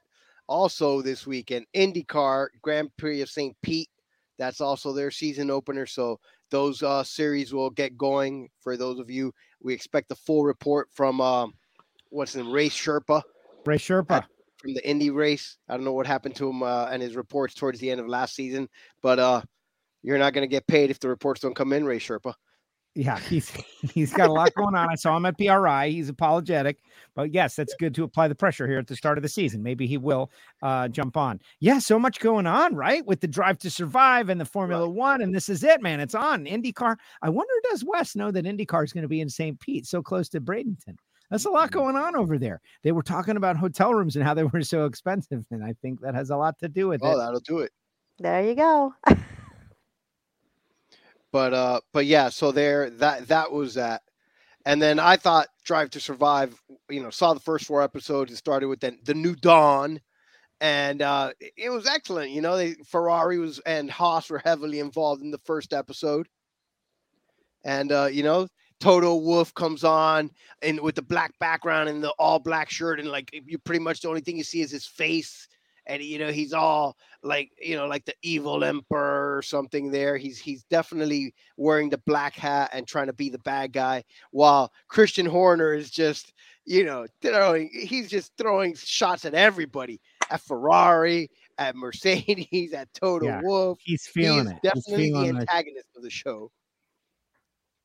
But uh, but but uh, yeah. So far, you know, four episodes in, and it's great. And so Seeing the big meeting. Okay, so there's a lot of it. Team principal drama says Megan. The the big Yes. thing like was at that at that meeting because we heard about the meeting where Toto kind of called out everyone for safety, and everybody kind of pushed back. To see that meeting, like that's what the show is about. Like here are these guys, these power brokers of industry worldwide, and they're all sitting on folding chairs in a circle like making decisions. Um, that's just amazing. That's like incredible access. Uh, Mateo, not not there. Mateo's gone. Like it, it's so weird. Like this guy, yeah, he's not even there anymore. This the result of this show is this guy loses his job. Like wow, He couldn't work out which seat to sit on, Joe. That's why. How about the guy with the pad? They they edited that. There's a guy. He's he's you know he's like flipping through this pad, and, and they're like, Yeah, no, sorry, I made the wrong choice. I I, I should not have stayed out. We should have come in. Oops. I miscalculated. I thought that the hard tires would be able to be uh, make it to the end of the race. Instead, everybody pitted behind him and took the lead away. That guy's getting death threats. That poor guy. He's minding his No, own that guy business. got fired he's too. on fire, and the next minute now Drive to Survive. It's like he's the one. You're the one. We know it was you. It's like it wasn't me. I was just no. It was you. I saw you flipping the pages on that pad. It looked very incompetent. It looked like you had no idea what you were doing with that pad. You're definitely the one who is responsible for our defeat. Yeah. Continue. And so there aren't really any spoilers because this is all the stuff that happened last season. But they did a very good job, at least to getting us hooked in with that first hour. With, uh, as uh, Megan points out, Mattia and Gunther eh, strolling through the the vineyards in Italy Yeah. in the Dolomites. Unbelievable. I mean, it looked like a fake background that they were driving through and all that. And so, what's But, the uh, NHRA Drive to Survive equivalent of that scene, right? Like, like you've got oh, uh, going to uh the, to uh, the the, Philadelphia race, the Maple Grove, driving through right, the you know John nice forest. And Don Schumacher are walking through a junkyard looking or for Sonoma, I guess. I guess. you know, Northern Cali. but uh that that yeah, that that pretty much uh covers it. I don't want to get too far into it. I allow people, you know, to watch on their own time. I did like uh I will give the, the one quote that I like that at some point they asked Toto if it was a documentary and he said, This is not a documentary. This is more like Top Gun. Yeah. He's really good with the one liners. Even if they don't make sense. Even if they don't make sense, he says good stuff. Well, no, it's not a documentary. It's entertainment, is what he's trying to say. Top Gun. It's you know, it's it's just some. This is just a show. At least that's what how I took it. It's both. But anyway, that's it. We could get into onto whatever else you want now. Oh, what Right, you're just skipping sports collision at all because the no. Oh, we can do sports collision. I mean, oh yeah, look, the Hurricanes crapped the bed on Saturday. They took a, I believe it was what, like a 20 point lead at halftime against FSU. FSU is terrible this year. I think they got five or six wins on the season, and then they, they just choked it up in the second half. And FSU got a game winning three pointer with the clock running out when they were down by two. And of terrible. course, you know, I have to listen to Troy, not listen, but you know, be antagonized by Troy on so, through social media and and backdoor channels, you know, about the Hurricanes and showing me and sending me memes and all kinds of things. Really, Troy? You sent It was a meme? terrible loss. Troy wouldn't do that, would he? First home loss of the season, but they're still sitting in a good spot. I think they're what 22 and 5 or 22 and 6. They got one game left this weekend against Pitt. If they win that game, they'll win the ACC regular season, and which would be a, a first for this team. And uh, either way, they're still looking pretty good. They should be like a four seed, at no worse than a four seed going into the tournament.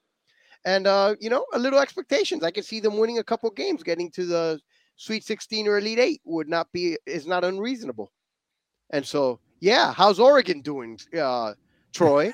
I, I didn't see Oregon Ducks, you know, doing anything this year. I mean, when was the last time they did anything good? You know, all It's that been- money from Phil Knight isn't winning any championships over there.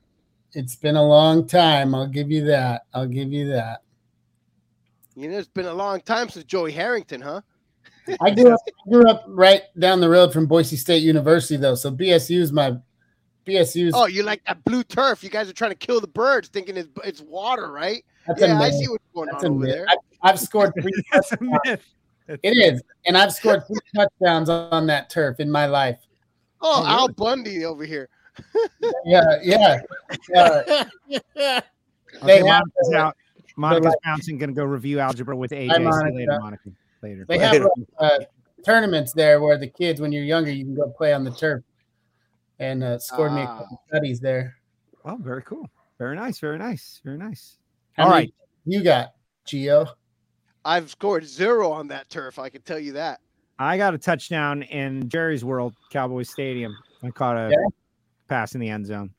Wasn't Nice. an officially sanctioned Yeah, game. no, sorry. The only touchdown I ever scored was like a Tropical Park Field. or maybe Nice. down Miami Park. That's where we used to play. That's it. I I thought you were gonna say you, you weren't on the team when you scored the touchdown.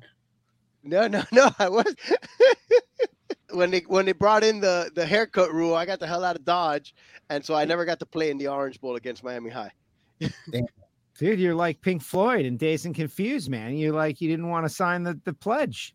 Yeah, and obviously I was it. not that good. So so the the rules, you know, I'm sure if I was like, you know, what's his name, like Trevor Lawrence, they would have let me have the long hair. But that is a that is a fact. All right, good job. Did you have anything else? Obviously. Well, no, just you know, baseball starting. Uh, you know, the that World Baseball Classic is starting this weekend. Also, um, I guess in big news, uh, Manny Machado opted out of his contract, and uh, his original ten-year, three hundred million dollar deal now turned into a fifteen-year, four hundred and seventy million dollar deal, basically.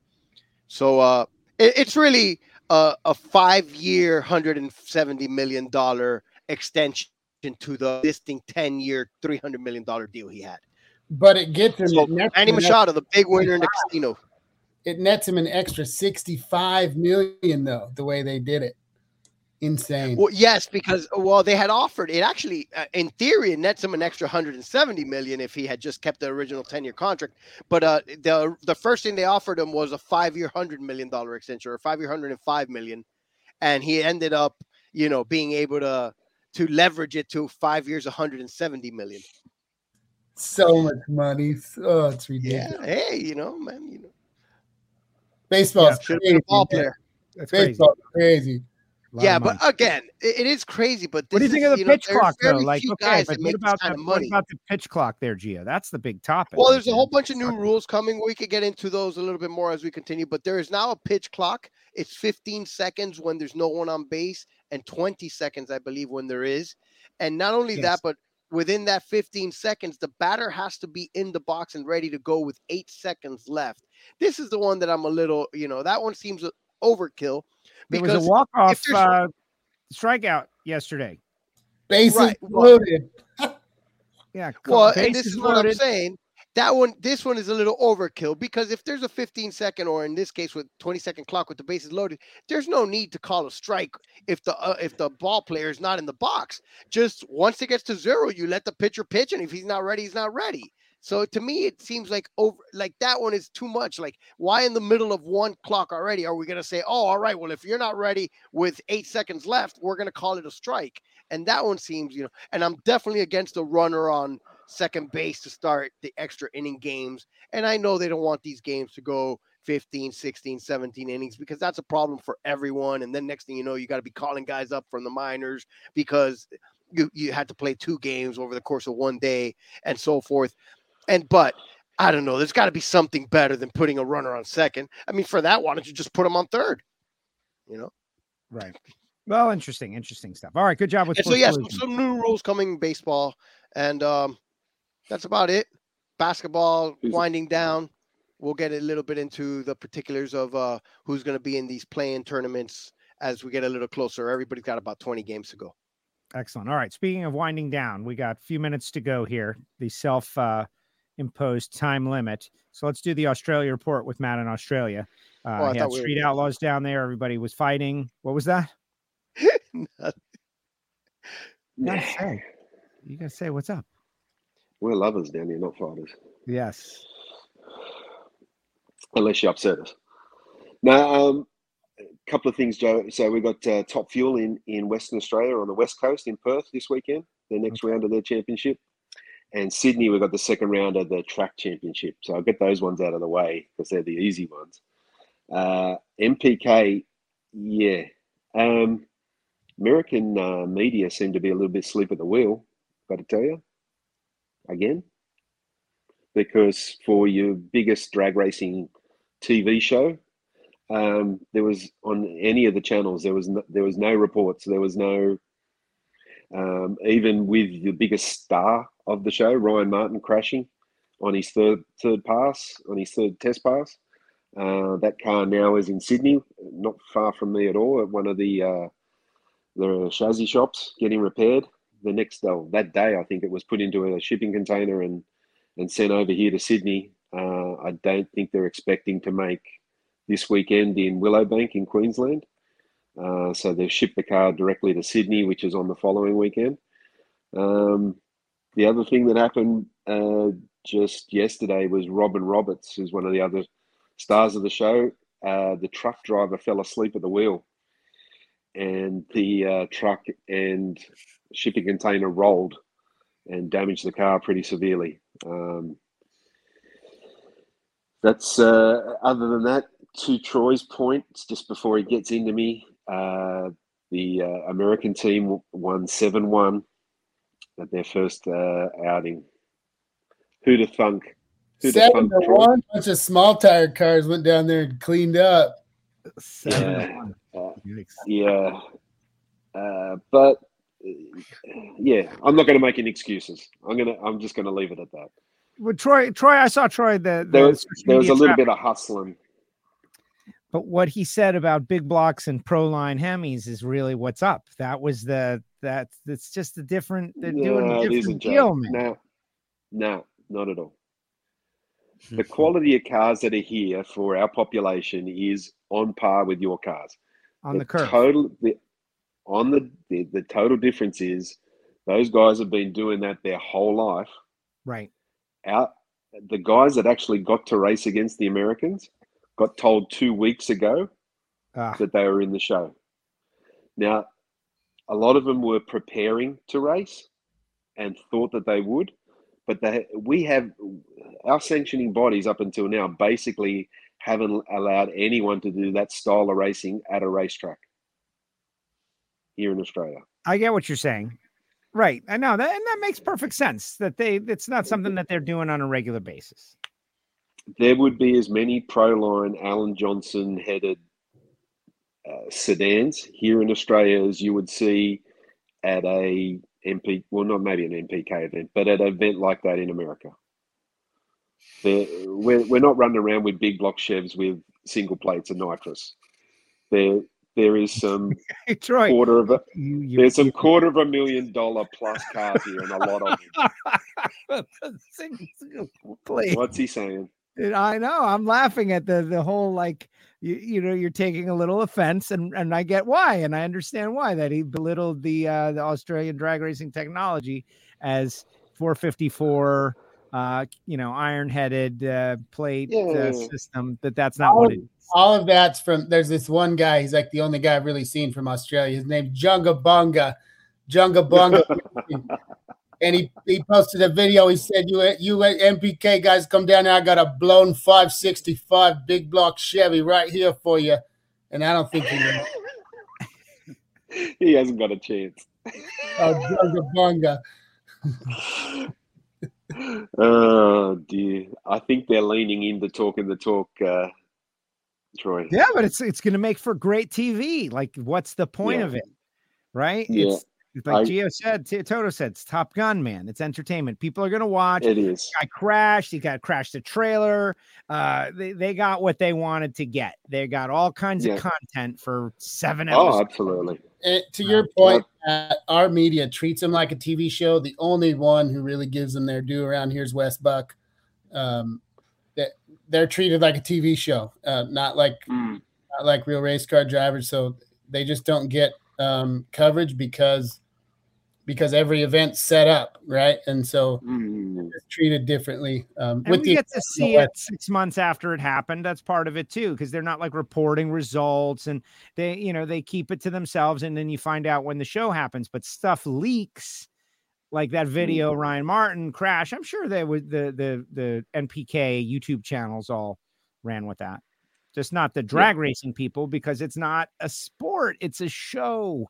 And there's a Mm. weird thing with that. It's- But they do try to keep it very tight to the vest until it's put out on TV. I mean, that is, it's kind of their own making when you think about it.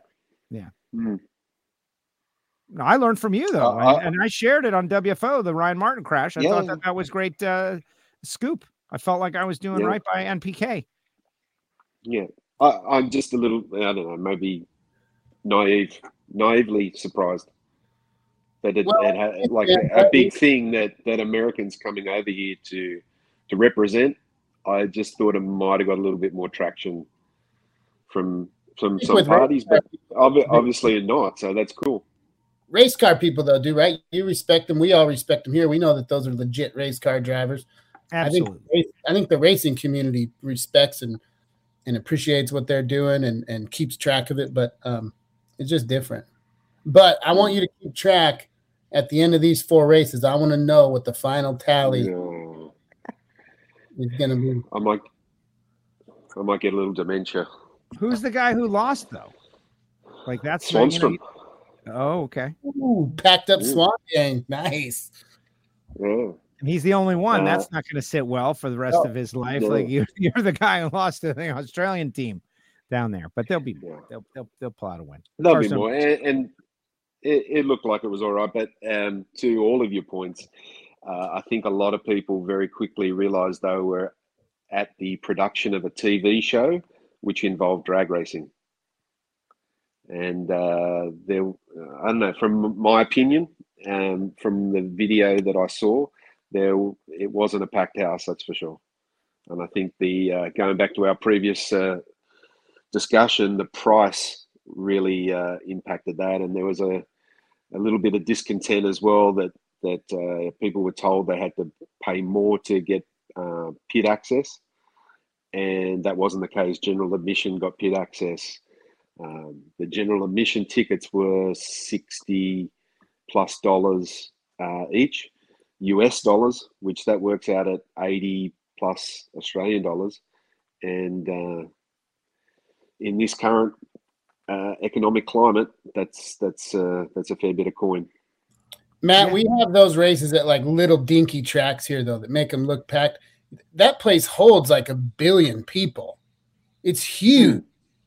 Like they race at little tiny tracks here for these events. There's only a couple, like Maple Grove's one, probably one of the bigger ones. Um, they don't race at like Indy or these. They race at small tracks, like my hometown track in Boise, Idaho. They race one of their races is at that Yeah. track. race at No Problem Raceway, little tiny. So I don't know if it's a fair comparison of the crowd. I bet total people, it's probably fairly similar, but that holds. That It's could huge. be. Yeah, yeah. But to give you a comparison, Troy, at a top fuel meeting there or a, a door slammer meeting there, visually there would be easy double, if not triple the crowd that's normally that was there on the weekend. Oh wow. Yikes. Well, West Palm, So, uh, PBIR, yeah. uh, PPR, when they had no prep kings there, they had a good crowd.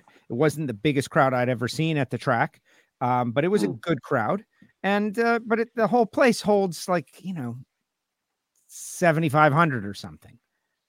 Yeah. Which and that and that's why people tell me, oh, this is the most people I've ever saw in a drag race ever. You know, Lights Out just had their uh, they they're claiming their best uh, live attendance ever. But South Georgia Motorsports Park only holds, I don't know how many, a decent amount, over 10, but not that much. Doesn't hold 30.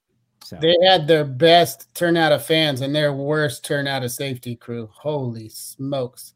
I only saw the one. Oh, clown show. Oh, yeah.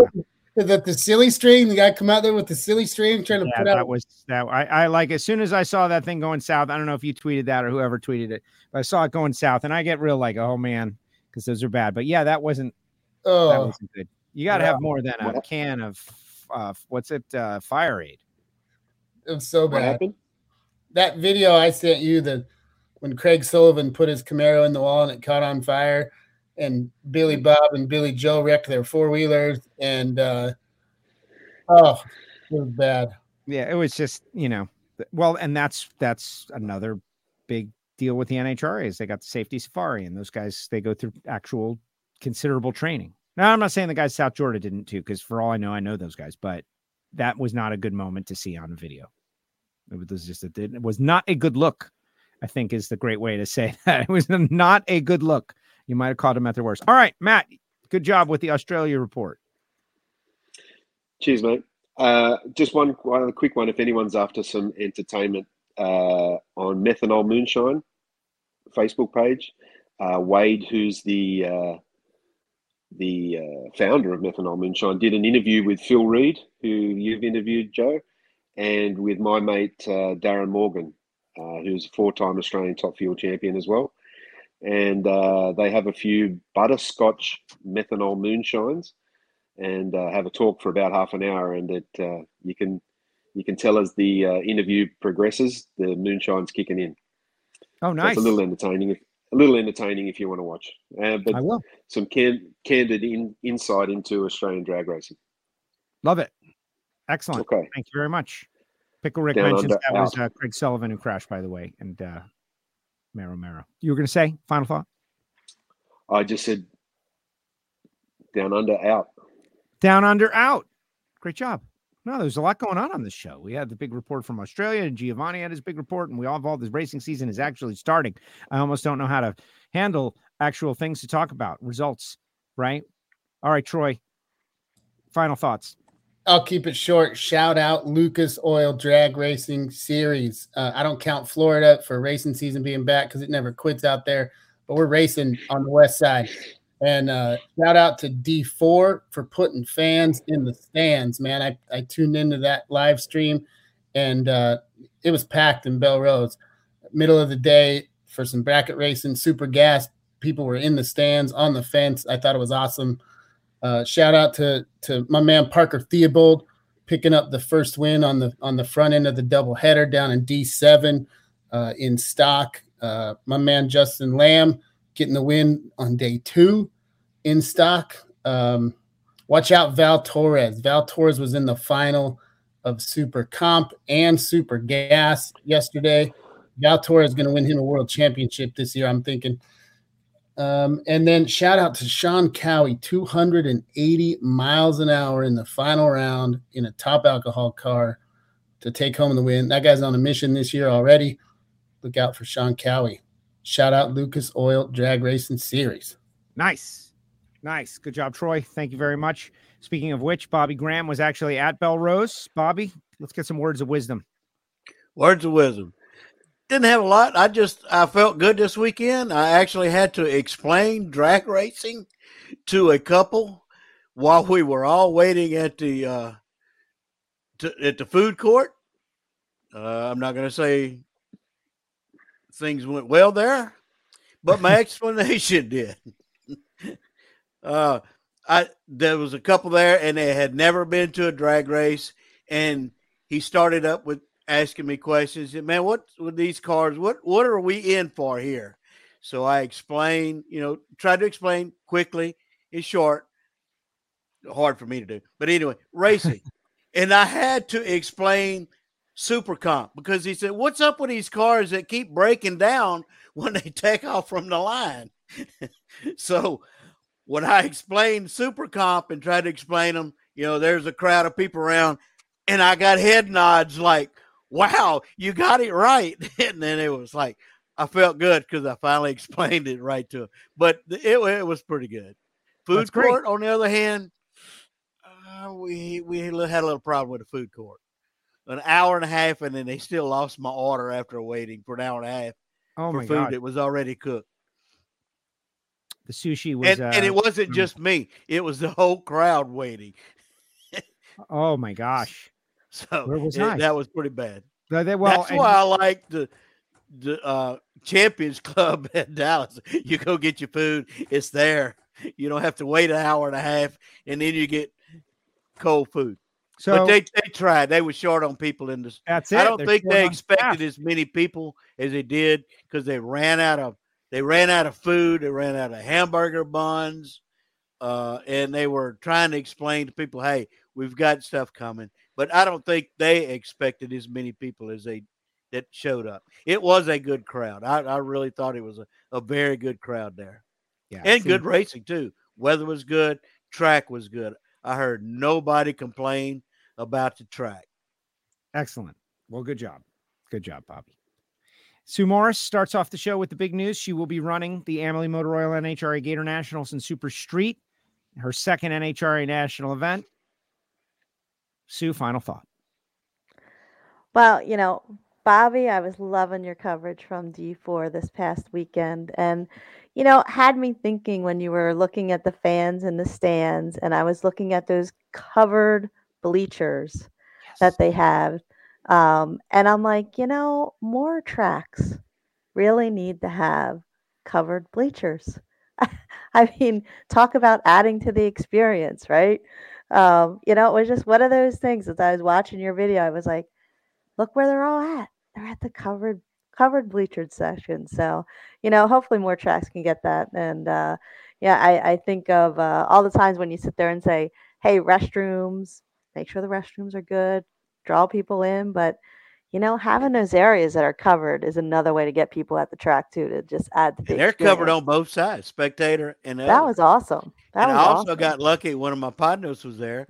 They also the way the track is arranged, you can park your campers there. He parked his camper next to the track.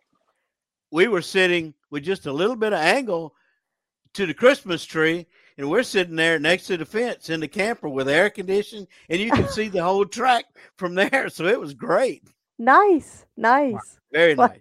Well, another another top spot. So very cool. Well, great coverage this weekend. It was very cool to see all the pictures and sounded like you had a great time. Uh, looking forward to getting out this week for the baby gators.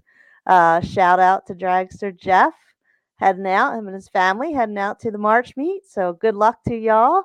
Uh, we'll be cheering y'all on and hope y'all have fun and do well.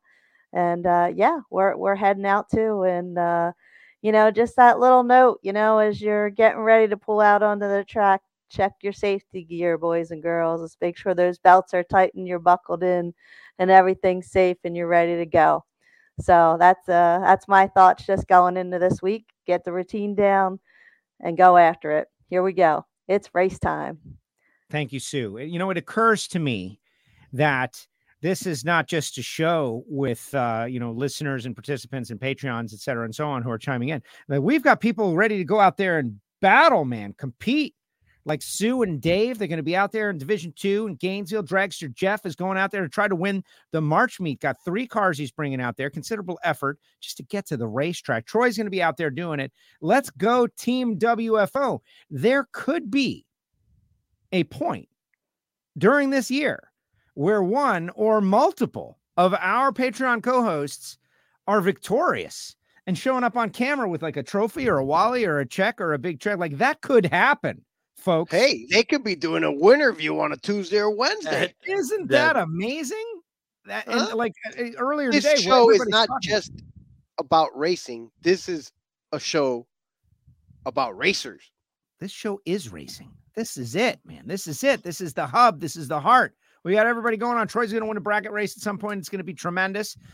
I'll eventually have a car and I'll go to the track. That will be a victory of sorts. And then Sue, my goodness, this is amazing. I'm so proud. So proud of our deal. Gio, final thought. Um, wow, I'm overwhelmed by everybody's positivity and uh, activities. I will be uh, not participating in racing activities this weekend, but being uh, little league baseball activities from uh, every day, Thursday, Saturday, and Sunday. And so, everyone out there, enjoy the races. All of you going racing, please be safe and uh, you know, pull them belts tight and get a hell of a run. There it is. Excellent job. Excellent job. everybody. Enjoy the week. All right, guys. I'm going to kick everybody out and then make my final thoughts. Later, Troy. Way to go, buddy. Troy and Matt, thank you very much. Matt and Bobby and Sue, good job. Good job. Good job. Thank you so much. That's so great. She's going to run the Gatornationals and Giovanni. See you later. And I just, you know, I take this final time. Like, do I have anything great to say on this particular occasion? No, not really. I don't. I'm very entertained by the show this week, though, guys. And maybe you are too. Subscribe, click the bell, follow the show. We're really ready to actually start now with I'm going to the World Series of Prom- Pro Mod on Thursday. Um, Sue's going to Gainesville. Reinhart's going to be there. There's stuff going on in Orlando as well. The following week, the Gatornationals. Uh, big stuff going down. And you cannot overhype the first race of the year. And when the first race of the year is the Gatornationals, it is amazing. Uh, me and my own little world, I'm just trying to advance the ball. Uh, I went to the Honda Classic, hung out in the Bear Trap, watched golf. It was okay. How much were we into the tournament? Not much. It was kind of a hangout, see and kind of thing. I'm really excited to go back drag racing, and uh, we are going to get there. So, thanks to everyone who supports the show. Quick shout out to the people who make it possible and genuinely Total Seal Piston Rings. Uh, we've got a Pat Musi episode. We talked a lot about No Prep Kings on the 10th. Pat Musi going to come on the show. It's kind of cool. He uh, like walked in and ruined one of our episodes. Like, hey, I'm here, guys. Like, Pat, we're recording, man. But uh, we got that all on tape. It was pretty cool. Total Seal out there. The folks at Foggett. If you've got a race car, got a high performance racing engine, if you run divisional stuff, they do contingencies at uh, I think at the national event level. But just check for the Foggett contingency and get yourself a can. And when you order it up, tell them you heard about it on WFO. FTI Performance Transmissions and Torque Converters, of course, Phillips Connect and Bernie's. This is the one we want everybody to show up at Bernie's for the big fan fest the Wednesday before the Gatornational. Samtech.edu, of course, the School of Automotive Machinists and Technology, Frank Hawley's Drag Racing School. If you're wondering, like, why do all these people like it? I'm a listener and I never, uh, you know, what is it that gets them so excited? That's what why Frank Hawley's is a sponsor. So you can go do it. And it's not a lot of money. Go to frankhawley.com and then Marvin Rodak. Great coffee. You don't need an excuse for great coffee at any point.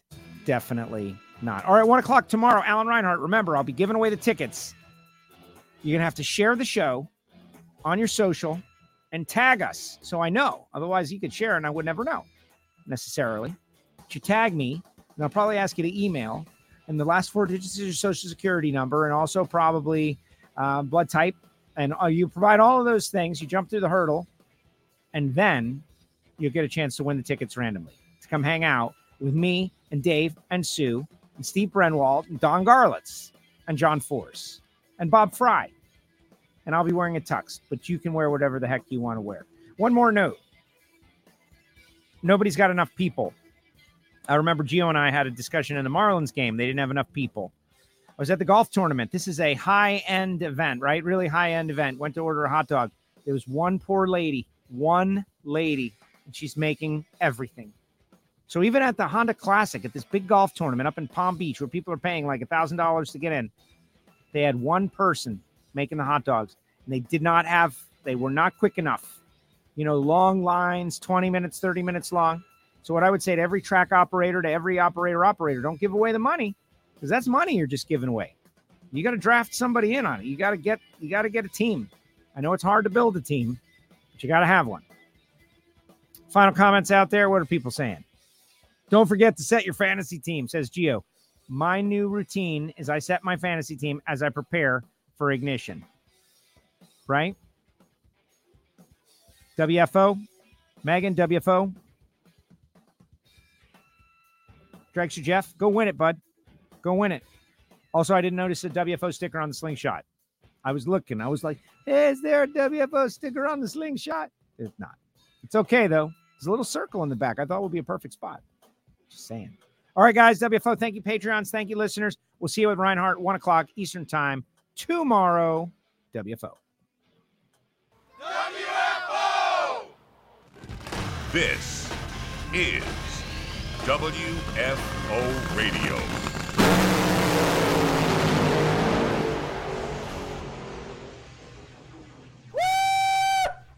Yeah, welcome to the party. Bye, bye, bye. The views and opinions of the hosts, guests, or callers do not necessarily reflect that of the station ownership, advertisers, or agencies.